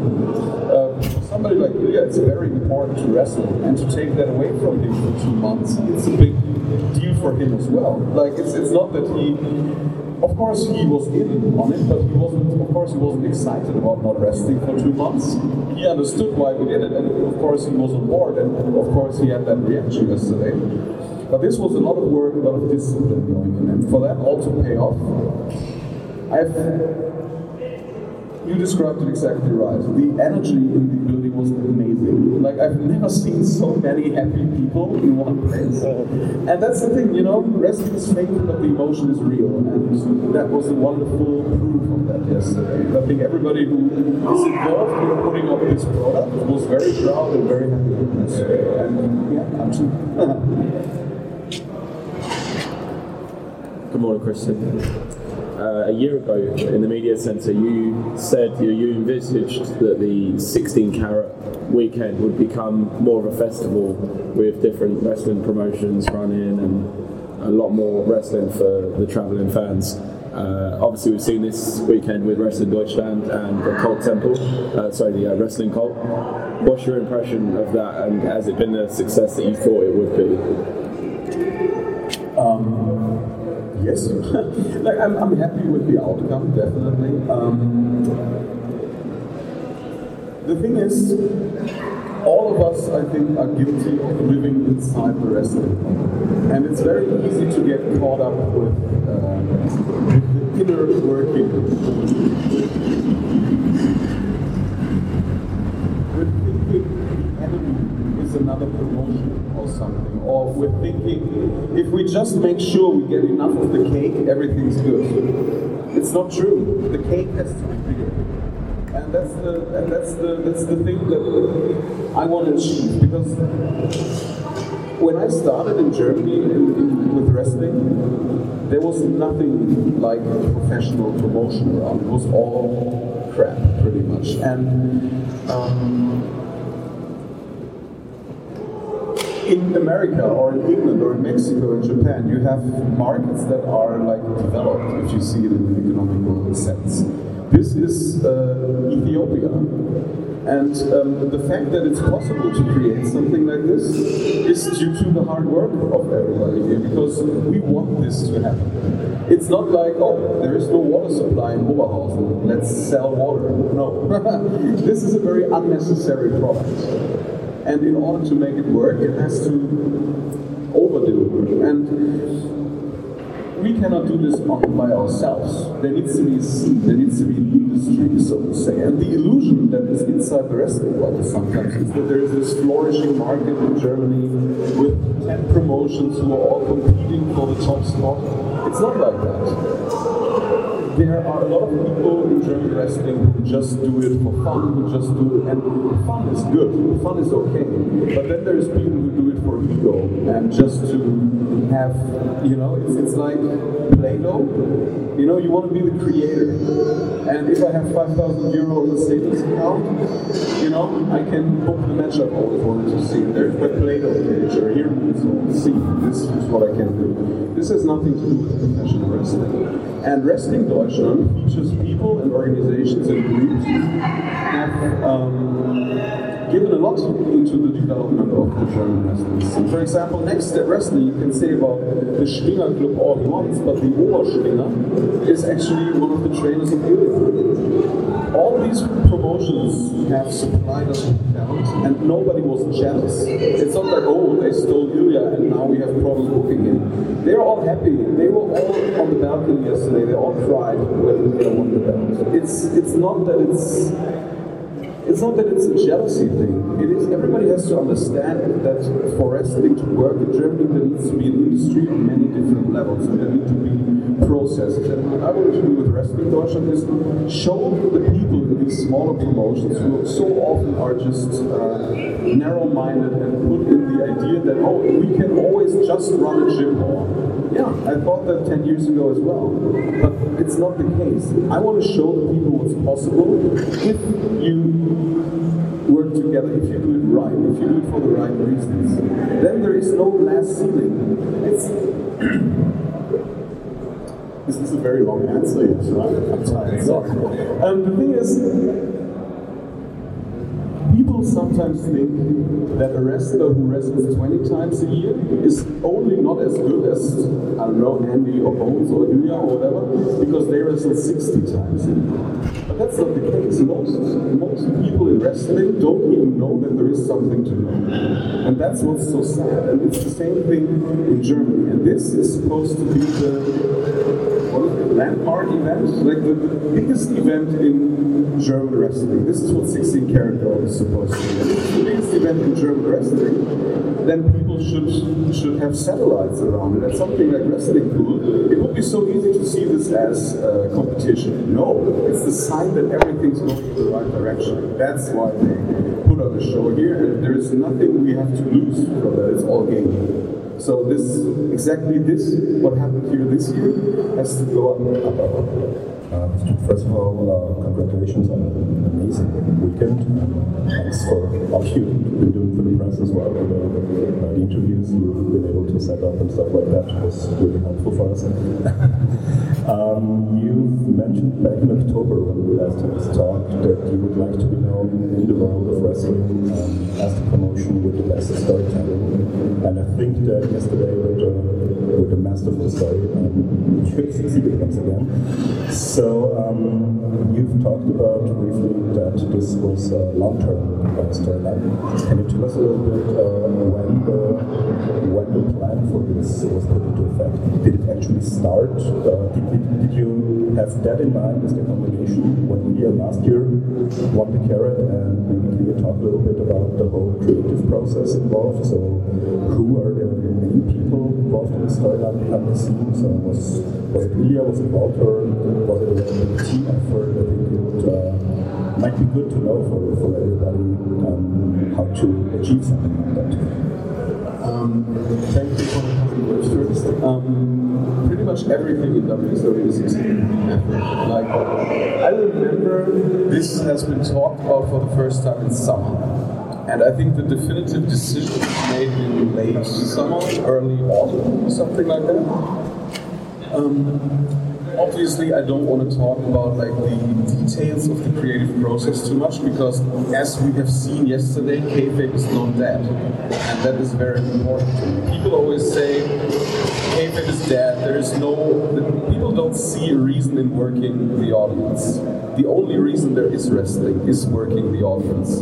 Like it's not hard to count who can chop more, but it's hard to do something like that, and that is why I think it's important to leave a bit of a curtain here from certain things. Um, so the plan was done late summer, and what was the rest of the? I apologize. What was the rest of the question? Um, we have made the decision uh, to not publicly disclose who the people are because we, just, we also want to protect them from number one journalists, but also people from the inside starting lobbying and everything. So it's a secret, so to say, like I'm involved.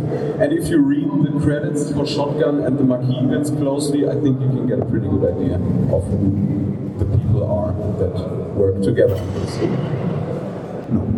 Yeah, I think it's fun. I never thought about this, but knowing Ilja, I think he doesn't see himself in a position to suggest things like that. Like all his energy goes in his work and in his character, and uh, as he does a pretty good job with that, I feel obliged to do a pretty good job with telling the story around him. Hey question. Uh, what do you think has been the biggest developments in the WXW product in the last year, and are there any disappointments personally, things that you haven't thought would come off as well as you wanted them to? The biggest development, I think, is uh, a maturation process. Is that a word? Okay. it's a maturation process in the. I think WXW does a lot of things very different from most or any other wrestling promotions. And to do that, you have to be pretty. Um, what is größer? Megalomaniac. Is that a word? Uh, in order to think that you can, in the year 2018, you can pull off a product where you work with the people, where you can create real emotion for them that takes a bit of a Napoleon complex, which is good because, uh, yeah, no, but um, so I think the big development is the maturation that we're not afraid. We, like, since I can think, we've always, like, different people, wrestlers, staffers, us, we've always had different ideas on how to present wrestling because I was never content with saying, okay, kayfabe is dead, we just need to book the best work rate. I was never content with that because to me that is unattractive. I don't see a challenge in that. And um, I think more and more in Carat and Tag League last year were the where we saw okay, we do our our thing now, and everybody loves it. And so I think this maturation process really the ideas and being like, no, we don't need PWI number one versus PWI number two. No, we need a good story because our roster and our wrestlers are so good that they can pull it off. And that is the biggest thing there. Uh, negative things. Um,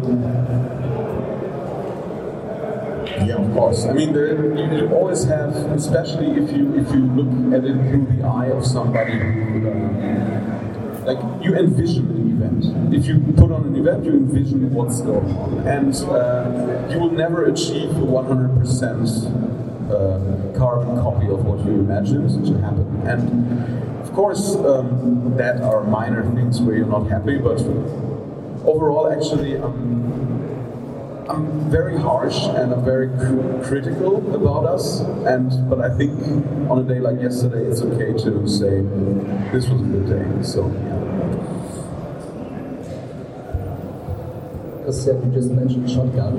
Uh, I believe that Shotgun was very instrumental in the success of 16 Gold because people got so invested into different characters. Um, and Rasta, especially, for example, um, Tim Thatcher, with his film in the last before uh, I think it was an amazing program that he did. Um, what's your opinion on Shotgun in recent weeks, and especially since you basically re, um, it? Yeah, we kicked him out. no, great decision. Thank you. Um, no, the, um, I think Shotgun started just as a way to somehow combine all clips and all advertisements into one form, which everyone should watch. And of course, you tend to like the output your team does more than you probably should. So I always thought, well, Shotgun is, of course, it's not glossy product or anything, but it does its job. And with time, I think more and more we get the uh, impression or the insight that actually Shotgun makes sense to nobody but to us. Like it only makes sense if you are in the team and involved with it all the time. It wasn't focused on the viewer. And there are some big hurdles to achieve that. Um, because, of course, if you do nothing else, it's easy to do a wrestling program. But if you put up 70 shows a year, have a wrestling academy, and all of that stuff, everything gets a logistical hustle. And um, so to me, the re the restart of Shotgun, there were certain things that we needed to accomplish. We needed to have the opportunity to shoot promos um, in our office. So like we needed a studio, and we needed somebody who could operate the studio and also the cutting and editing um, equipment. So that was one thing which obviously happened through Katja. Then we need a, a location that we can use all the time, um, which we have arranged with uh, of Ehrenfeld in Cologne. And we needed a fresh, we needed a fresh vision. I mean, for example, this is something I'm very happy to share about the creative process. Um, there is no course at university how to structure a weekly wrestling TV show, so you have to figure it out yourself. And uh, I think there's different possible approaches. And WXW is not written around Shotgun, but Shotgun is written around WXW. And I think that is what you mentioned as well. There is the Tim Thatcher vignette because something like Friday can happen. So it's always this way around. And I think the part that was missing the most was an intelligent, logical, and exciting way to go through it, how it is built, like what the order of the segments is, what the uh, um, yeah, what review? Okay, what review uh, on the uh, on the happening is there early on Shotgun, last week on Shotgun, next week on Shotgun, and we've given that into the hand of Dennis because he showed interest in this in this part of the Shotgun process and he's in charge of the finalized running order now, for example. And I think this has been a big improvement as well. So I'm really happy with Shotgun as it is right now. But of course, that's the thing. Um, we have never shown Shotgun from uh, uh, from one location. So now we have this one location, which is a hustle, which is expensive, which is hard to get arranged 12 times a year. And the first thing people comment on is, ooh, Shotgun looks shitty. The production value at 16 carat is better. Yeah, of course it is. And that is, and that again shows us because it is true. and that shows us the next steps of development. This has to this has to go on and on and on. Like it's not that I can tell you here how we build this WXW thing. It's an ongoing process and it's uh, yeah, you're you're a part of the process. It's you are watching it happen pretty much. So Shotgun is a work in progress and I think it will get even better. But the jump in quality I've we have done several steps in the past, but this has been the biggest for sure. Yeah. Speaking of ongoing developments, we've seen um, a bit of a, we've seen a bit of a restructure in the Turbinenhalle this uh, this festival. Um, is have you thought of any plans of moving somewhere else bigger? Because we, yesterday you drew the biggest crowd in WXW history. Can we announce this? Uh, 16 carat next year is going to be in Turbinenhalle 1, which now has a complete balcony setup. So we will also offer uh, balcony standing room places as well. So there will be like a two-dimensional arena. Two-dimensional, obviously three, but it's two layer or whatever. yeah, the Earth is flat. I heard important. Talk about that, but What's the capacity? Sorry? Capacity? I don't know yet, but what, 1500 definitely. Yeah. So let's do it, guys. Uh, coming back to Wrestling Deutschland yesterday, um, I really enjoyed the show. I thought it was a very diverse uh, showing of what the various uh, smaller promotions in Germany have to offer. Um, can you talk a little bit um, how the whole process got started? Did you reach out to the promotions you wanted to involved, or was it uh, kind of an open process so anybody could apply? And also, did you guys have any say in what talent or matches um, were being put on?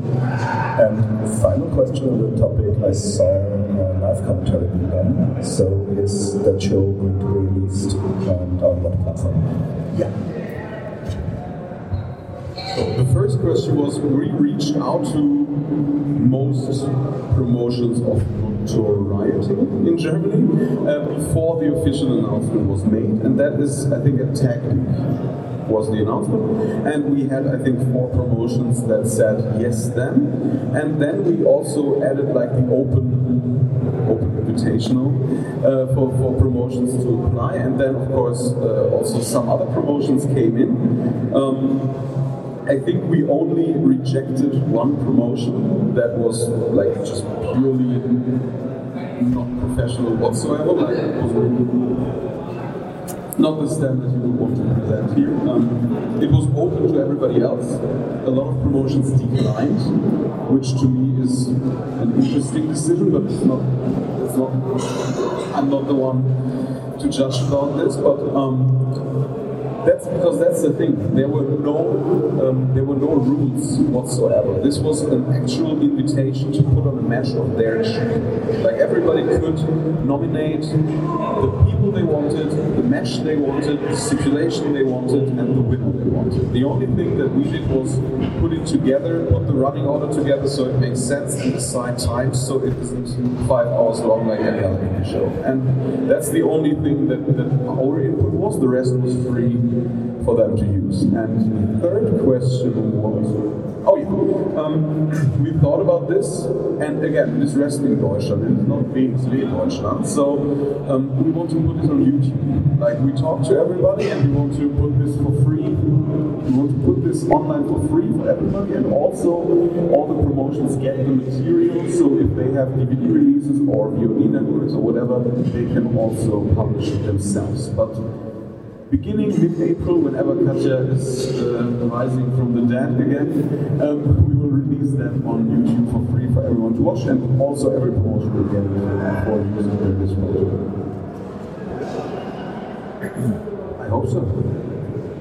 Hi Christian. Um, obviously, half of myself and everyone here, thanks for an amazing weekend so far. Um, I was really impressed by Toni Storm and Melanie Gray yesterday. It was an excellent match, and the storyline has been, been superb as well. We sit here with a 16 carat with the development on the women's division. Will we ever potentially in the future sit here with a women's 16 carat tournament? Um, for now, I would say no. Number one is because obviously we have thought about this. Like I was, uh, I had um, my education is the very cold-hearted one of, uh, business uh, administration manager, whatever that is. Um, so of course the idea was if you have a brand that's successful, use it to push other products. So of course the idea was why don't we just do 16 carat gold tag team?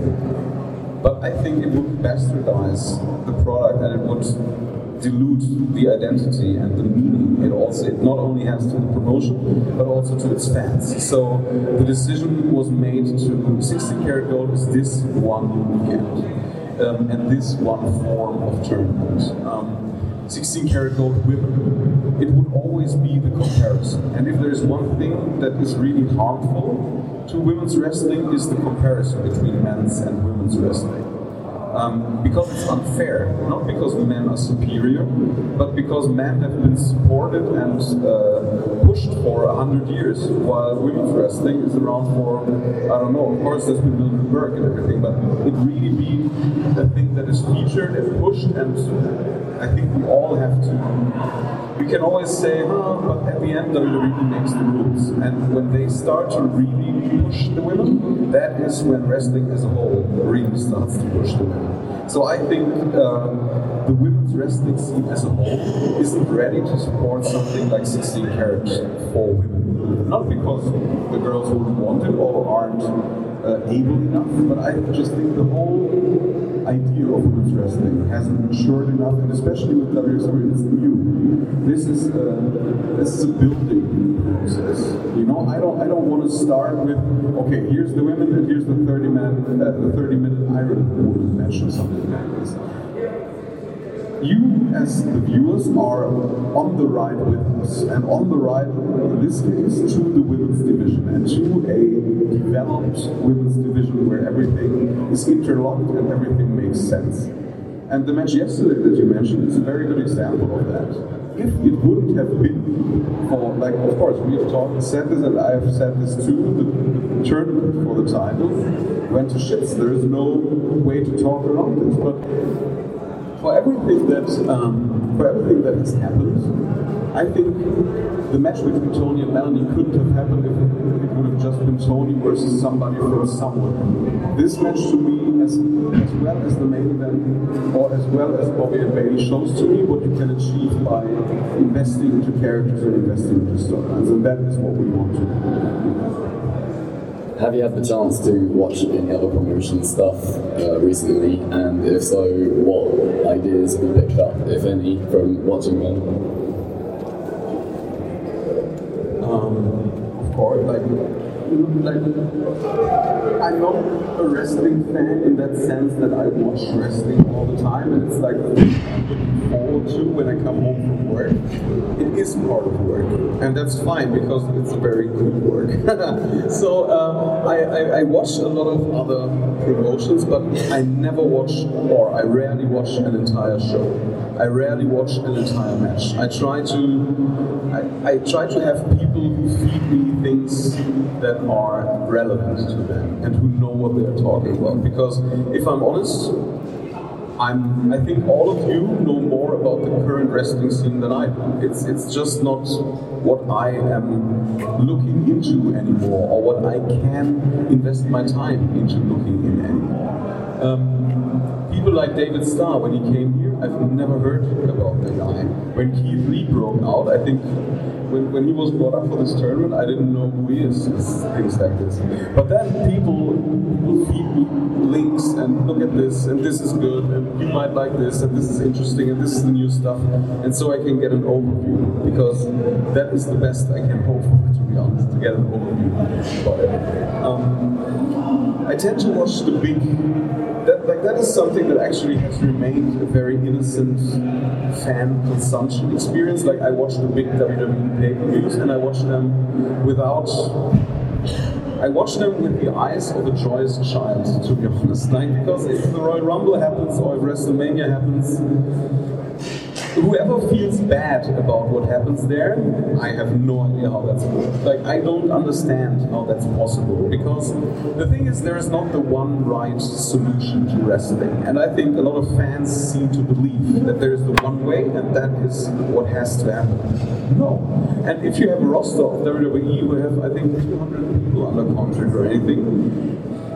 There's 199 routes you cannot go if you pick the one that you pick. So people who have people who follow the 199 different ideas and think they are right will give you a lot of shit. And the people who think that the one that you chose is right, you know, it's 0.5% then. That was almost Steiner. And um, And that's the thing, you know? I don't understand this jadedness and I don't understand the bitterness and the negativity towards this stuff. When I watch something, I want to watch I to watch it either to laugh, in Klammern see Giftschrank, or I watch it to enjoy it and to have fun. And for the last thing I watched, for example, was the Elimination Chamber. And you know, I'm honest here. If, if it's Cesaro and Sheamus versus uh, Titus Worldwide, yeah, okay, no need. Like I'm, I won't bother myself watching this and writing on Twitter how shitty it is. What's the benefit in this? You know, I, I, I was so happy about. I was so happy to see the women performing in this way was tremendous to me. The knowing what it takes to put on the things that, for example, we do, which are sometimes production heavy. It's I can tell you from the perspective of somebody who does it, it's mind blowing to me how perfect the things are that WWE puts out. The way the Elimination Chamber, for example, is constructed, booked, filmed, and ex- executed, no promotion in the world, and especially nobody who books at home, could come up with anything even remotely as good and well executed as this. There are great wrestling matches in the gym hall, of course, and that's great, you know. But there's all these different things that you can catch, and sometimes it's it's a comedy spot that I see in some gym hall in uh, I don't know some. some gym hall in, in the US, and sometimes it's something I see at WrestleMania. I try to look at things structurally. I can give one example. I have a theory, I don't know if it's true, but I think WWE has pre-programmed cutting on entrances.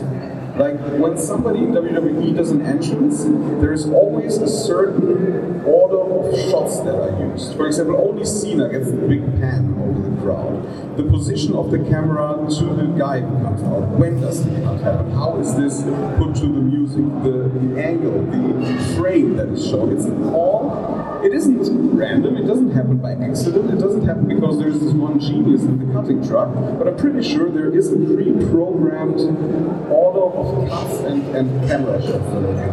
And to think about that, and to think about that it's possible to do something, that is what inspires me. Uh, Stringer, for example, wrote that it got colder in the venue when Melanie Gray came. Yes, this was a conscious decision because she is the cold-hearted queen. And, well, Toni was at least half, at least the right side work. But uh, with, you know, I want to I wanna use, not use, use seems abusive. I want to stimulate all senses when it comes to wrestling. Wrestling live can be such an intense experience, you know? And yeah, there's so much inspiration out there, and I try to get as much as possible and to apply as much as possible. Um, I think one question everybody asked themselves yesterday after the main event is um, how are you going to top that next year? And um, do you already have some kind of vague idea in your head when you say if all the, things and all the pieces fall into place, then there might be a way to at least achieve the same level or get bigger than that next year from an emotional or storytelling standpoint? Good thing is I have a year to think about that. And also the even better thing is that I'm not the only one who comes up with ideas, but it's mostly me editing uh, editing other people's ideas. Um, to be honest, this yesterday felt like something very extraordinary. Like somebody was there and he said, the only emotion I can compare this to is the birth of my child. And I was like, what? I, you, you stop bullshitting. You can't tell. This is. And he was like, yeah, of course, this is something different, but this was 90% of that emotion. And I'm not. Um, I'm not I'm not that big-headed to think that uh, we can achieve that like other people bake bread. This is not something that you can produce, but all the right factors have to come together for that. So I won't make the promise that we'll top this next year. This is not a heroin addiction. You know, if we can if we can accompany you through life and have this amazing high sometimes and have an amazing low sometimes and have real life struggle in between and can actually if we can display what life is through wrestling, I think that's something worth following, and that is what I will always strive for. Hi, I've got a sort of double-headed thing here. I want to know um, your reactions towards the uh, the big interest in ambition. Um, we had a bigger crowd this year than ever before again, um, and also what happened with Ilja yesterday was amazing, but it definitely is not the only story coming out of the weekend. Um, the developments in Bobby Gunns and Marius Al-Ani as well. Uh, I'd like to get your reactions on that if you would. I start off with this because it's very easy. Yesterday, I told Bobby how proud I am because he, for two days, he wrestled on eye level with Mike. And to me, Mike Bailey is amazing. Like, Mike Bailey to me is the modern day Ricky Steamboat. Like, he is what Ricky Steamboat would be in 2018. And um, for, for, for Bobby to wrestle like this with this confidence, with the crowd reacting like this, and Bobby being a guy who had his first training and also his last in our academy. I mean, there's nothing greater than this. You know, I, I've, I've always Barcelona won the Champions League with eight players in the starting 11 that were trained by themselves. That is success. And that is what I want. And I think we're getting closer and closer to this because it's not me wanting to be the mad professor who controls everything. It's if we we train the, the awareness of our wrestlers from the start, they know what we want. Sounds so bossy, but they, they have a direction in which they can see what wrestling should be or what wrestling could be if they like it to be. So that is of huge uh, advantage. Um, ambition is a product that Taz and I and Felix are very passionate about um, because it, it is like the thing is Tim Thatcher cut a promo that I could have not delivered as well, but it is my thoughts exactly. I don't like. There are very different wrestling styles, but there's one right one, and that is the one that is based in real craftsmanship, and that is what Ringkampf stands for, and that is what I think WXW as a whole is getting more and more into. Everything that happens here is based in craft. Like there is so much production nowadays that you could say it's all smoke and mirrors, but it's not because those people work so hard and are so good. And um, I think ambition has also helped in establishing this idea. Because watching ambition, I think, is an educational process for the viewer as well. It's not, of course, it's fun, but it also educates you because you can see how uh, how uh, a hold is applied. You can see how you can counteract it, and thus you uh, uh, expand the vocabulary of the fan. So if he sees a certain hold, he knows about certain ideas now. Or if somebody applies a choke and somebody has his hand in between, it's not in. And these are things that MMA fans know. But if I see some shoot wrestlers sometimes, not even they know how a shoot hold looks. And so to instill this in the viewer and to instill the idea that a hold is hold, and it's not just waiting for the crowd to go, but it is a story that is told. That is, I think, something that Ambition has helped us in establishing. So I hope that Ambition, Ambition will go on forever, and the fact that so many people are interested in doing Ambition, and more, like for example, Walter got into martial arts because he wanted to do Ambition, because he admired it so much. And he's not the only one in WXW who has done that. And I just, I just hope this goes on forever because it's such a nice change of pace to this weekend. It has little to, to nothing to do with the big evening show, but I think it helps a lot in establishing many things for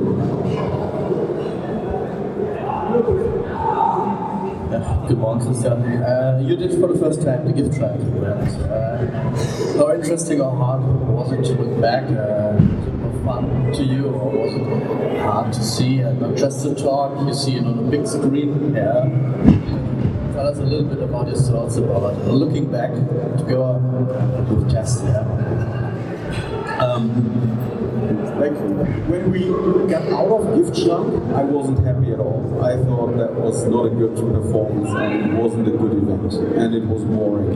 And um, because I wasn't, I wasn't happy with with my energy level at all, and I wasn't happy with the preparation because at the end of the day, we rather make sure that this works than that Taz and I look good on the stage. You know, that doesn't matter at all. It's it's uh, it's not important. So Giftschrank clearly was the foster child of the weekend. Like it was the one that got a bit of a um, treatment.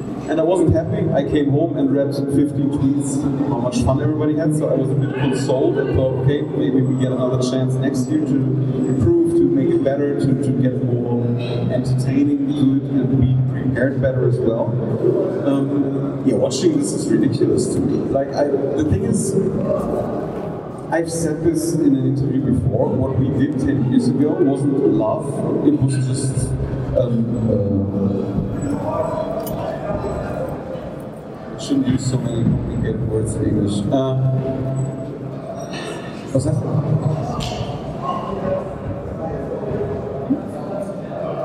Yeah, it, was certainly a hobby, but we thought we got it going on. Like I can tell you, 2007, 2008, 2009, we thought we we have it figured out, and WXW is the greatest thing in the world. And it took me 2010, 2011 to realize it's no, it's not good at all. And of course, we can produce events that the fans enjoy and that are good, but where's the development? Where's the vision? Where are the things? Where are the things that are happening? In the future. So, um, looking at this is sometimes painful because it reminds me of how easy it is to get blinded by success. Because those were successful shows back then. I mean, some of you were there. It was cool. It was fun. Everybody had fun. The crowd was sold out, but we didn't care for anything. We didn't care for the wrestlers. There were no uh, first aid people. Uh, the locker room was a fucking uh, boiler room. Um, the transportation of the wrestlers. It always, the, the, the poor guy who felt, who was the one who felt responsible, always had to do all the work while the others were drinking. It was an abusive uh, process or an abusive state. And of course, the fan doesn't see this, but I'm happy people told me, and I could see it then and change because it was not good, it was wrong. And to see it, of course, it's funny because Mark Slater gets killed, but it's it's embarrassing sometimes, and it's also to see these are the mistakes people do now in other promotions. You achieve a certain kind of success, and you find enough people who pat your back and be like, "Oh, this was great, and this was the greatest storyline of all time in front of 120 fans," and then you get happy with it. And that is, yeah, I feel embarrassed looking back to this. It, it, it's great memories, but it was wrong. The concept of it, the, the, workings of it were wrong, and I'm very happy we got the chance and people stayed with us in 2010 and 11 and 12. I'm very happy we got the chance to yeah, not start again, but to rethink everything and make it right. I want to go back to ambition for a question because we're a big fan of ambition of the concept, think the concept as well as the stuff established style wrestling. And also talk about pushing other brands uh, within the concept of 16 carat gold. I think uh, ambition is benefiting very much from 16 carat gold. Uh, it started out as a standalone show, it was very successful back then, but uh, do you think that there is a market standalone ambition shows in the future? There might be, but it's not our market. Like we made, like back in 2011 or something, we tried. We had the idea, okay, maybe this wrestling thing, because as I said back then, that was the time where we realized things are bad. Maybe we just do ambition, and maybe we just revolutionize wrestling. Actually, the idea was maybe this will become wrestling in Germany, which would be cool as well. Um, but no. Um, a professor of mine always said, do what you can do best, outsource the rest. So um, I want to stay with what we can do, and I want to invest as much energy as possible in getting this as big as possible. And any distractions and side projects are nice to have, but no, this is what it's about. Uh, good morning. Sorry. Uh, good morning. Um, the uh, this, as well as obviously 16 Carat this weekend, uh, some uh, some members of the uh, Academy have been spending time at Fighting Spirit Wrestling in, in England. Um, Jack, Zack Gibson and James Drake School. Um, how did that come about, and um, you know what sort of uh, thing do you expect to get out of this uh, partnership? Walter works for Progress, Zack Gibson and James Drake work for Progress. They talk, done. so this, there were no negotiations in uh, in restaurants. I think it was just, hey, let's do it because I think there is a mutual respect between Walter and Zack and James. So it was set up very easily. I think. Um, after seeing it as well, like there were two one-week seminars uh, in the past, and uh, yeah, after seeing what they can do and after seeing what kind of ideas they've got, I think it's very important that once you've got to a certain level of basic proficiency and safety in the ring, it's very important to pretty much abort everything, go somewhere, learn it another way, and then edit yourself on what the right thing is. And then you can do this again and again and again. So I think for a wrestling student, it is very beneficial to go to different places to train. Um, and also, actually, this weekend, uh, Müller, who is also one of our younger wrestlers, he went. I like him too. He went. He went to uh, to England to basically do the do the return visit. So I hope this will go on more and more, and also in more places. Obviously, it's very interesting to send people to Mexico, Japan, America, UK. And with the Wrestling Academy, I think it's a very good place to get basic education. It's also a very good place to get the final education, like to shape you in an active wrestler.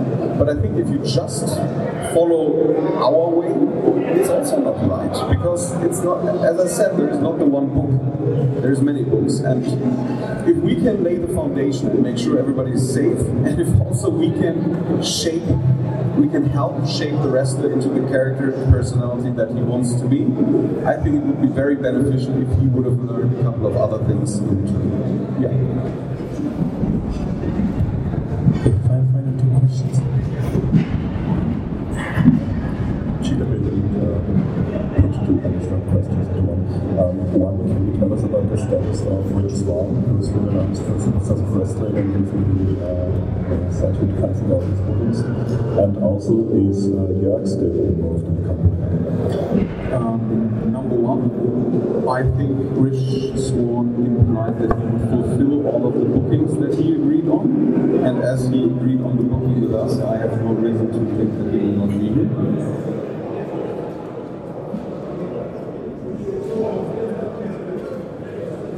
Did he cancel his booking? Not yet. First to know. Like I, this, I have no information about this at this point. point, and if this should be true, yeah, we have to deal with it. um, and question number two.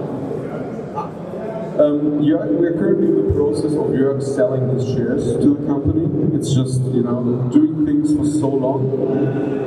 It's just, we are all crazy to do this for so long. You know, it's normal that people who invest so much of their pastime into something, at a certain point they drop it, and that is also what happened. What happened with Jörg. Like got less and less involved, and now will sell the as well. So WXW have been running shows in London for a few times now. Um, what do you think you're getting out of it? Are you enjoying those shows? And do you like having a different crowd, a different audience there?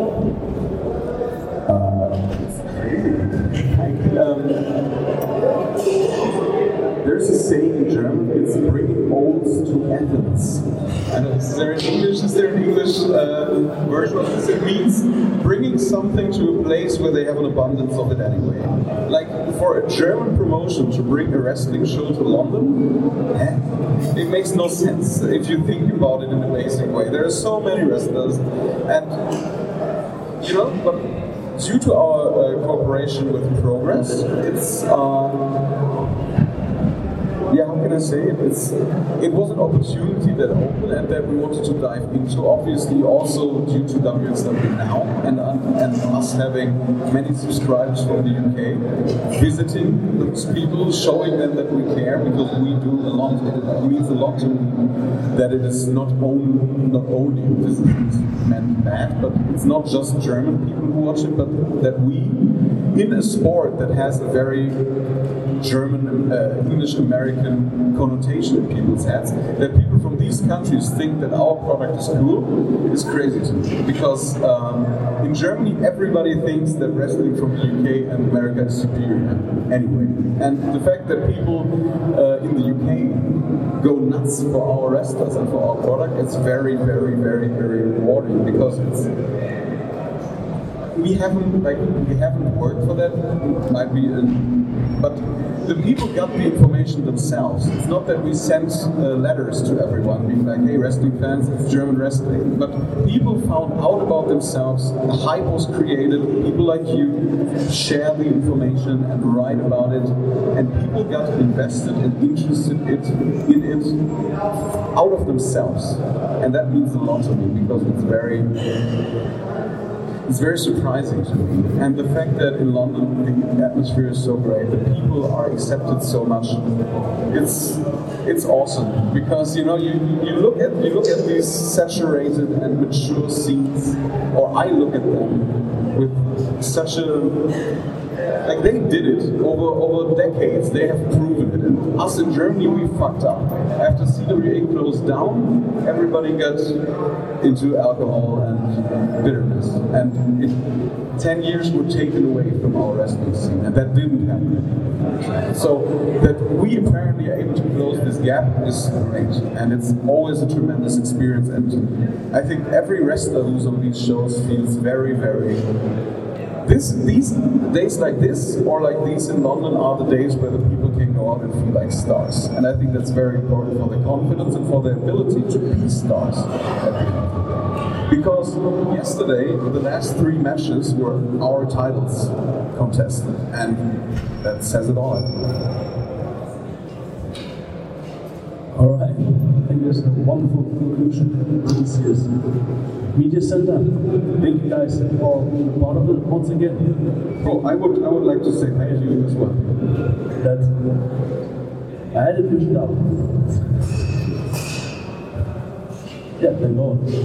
I'm sorry.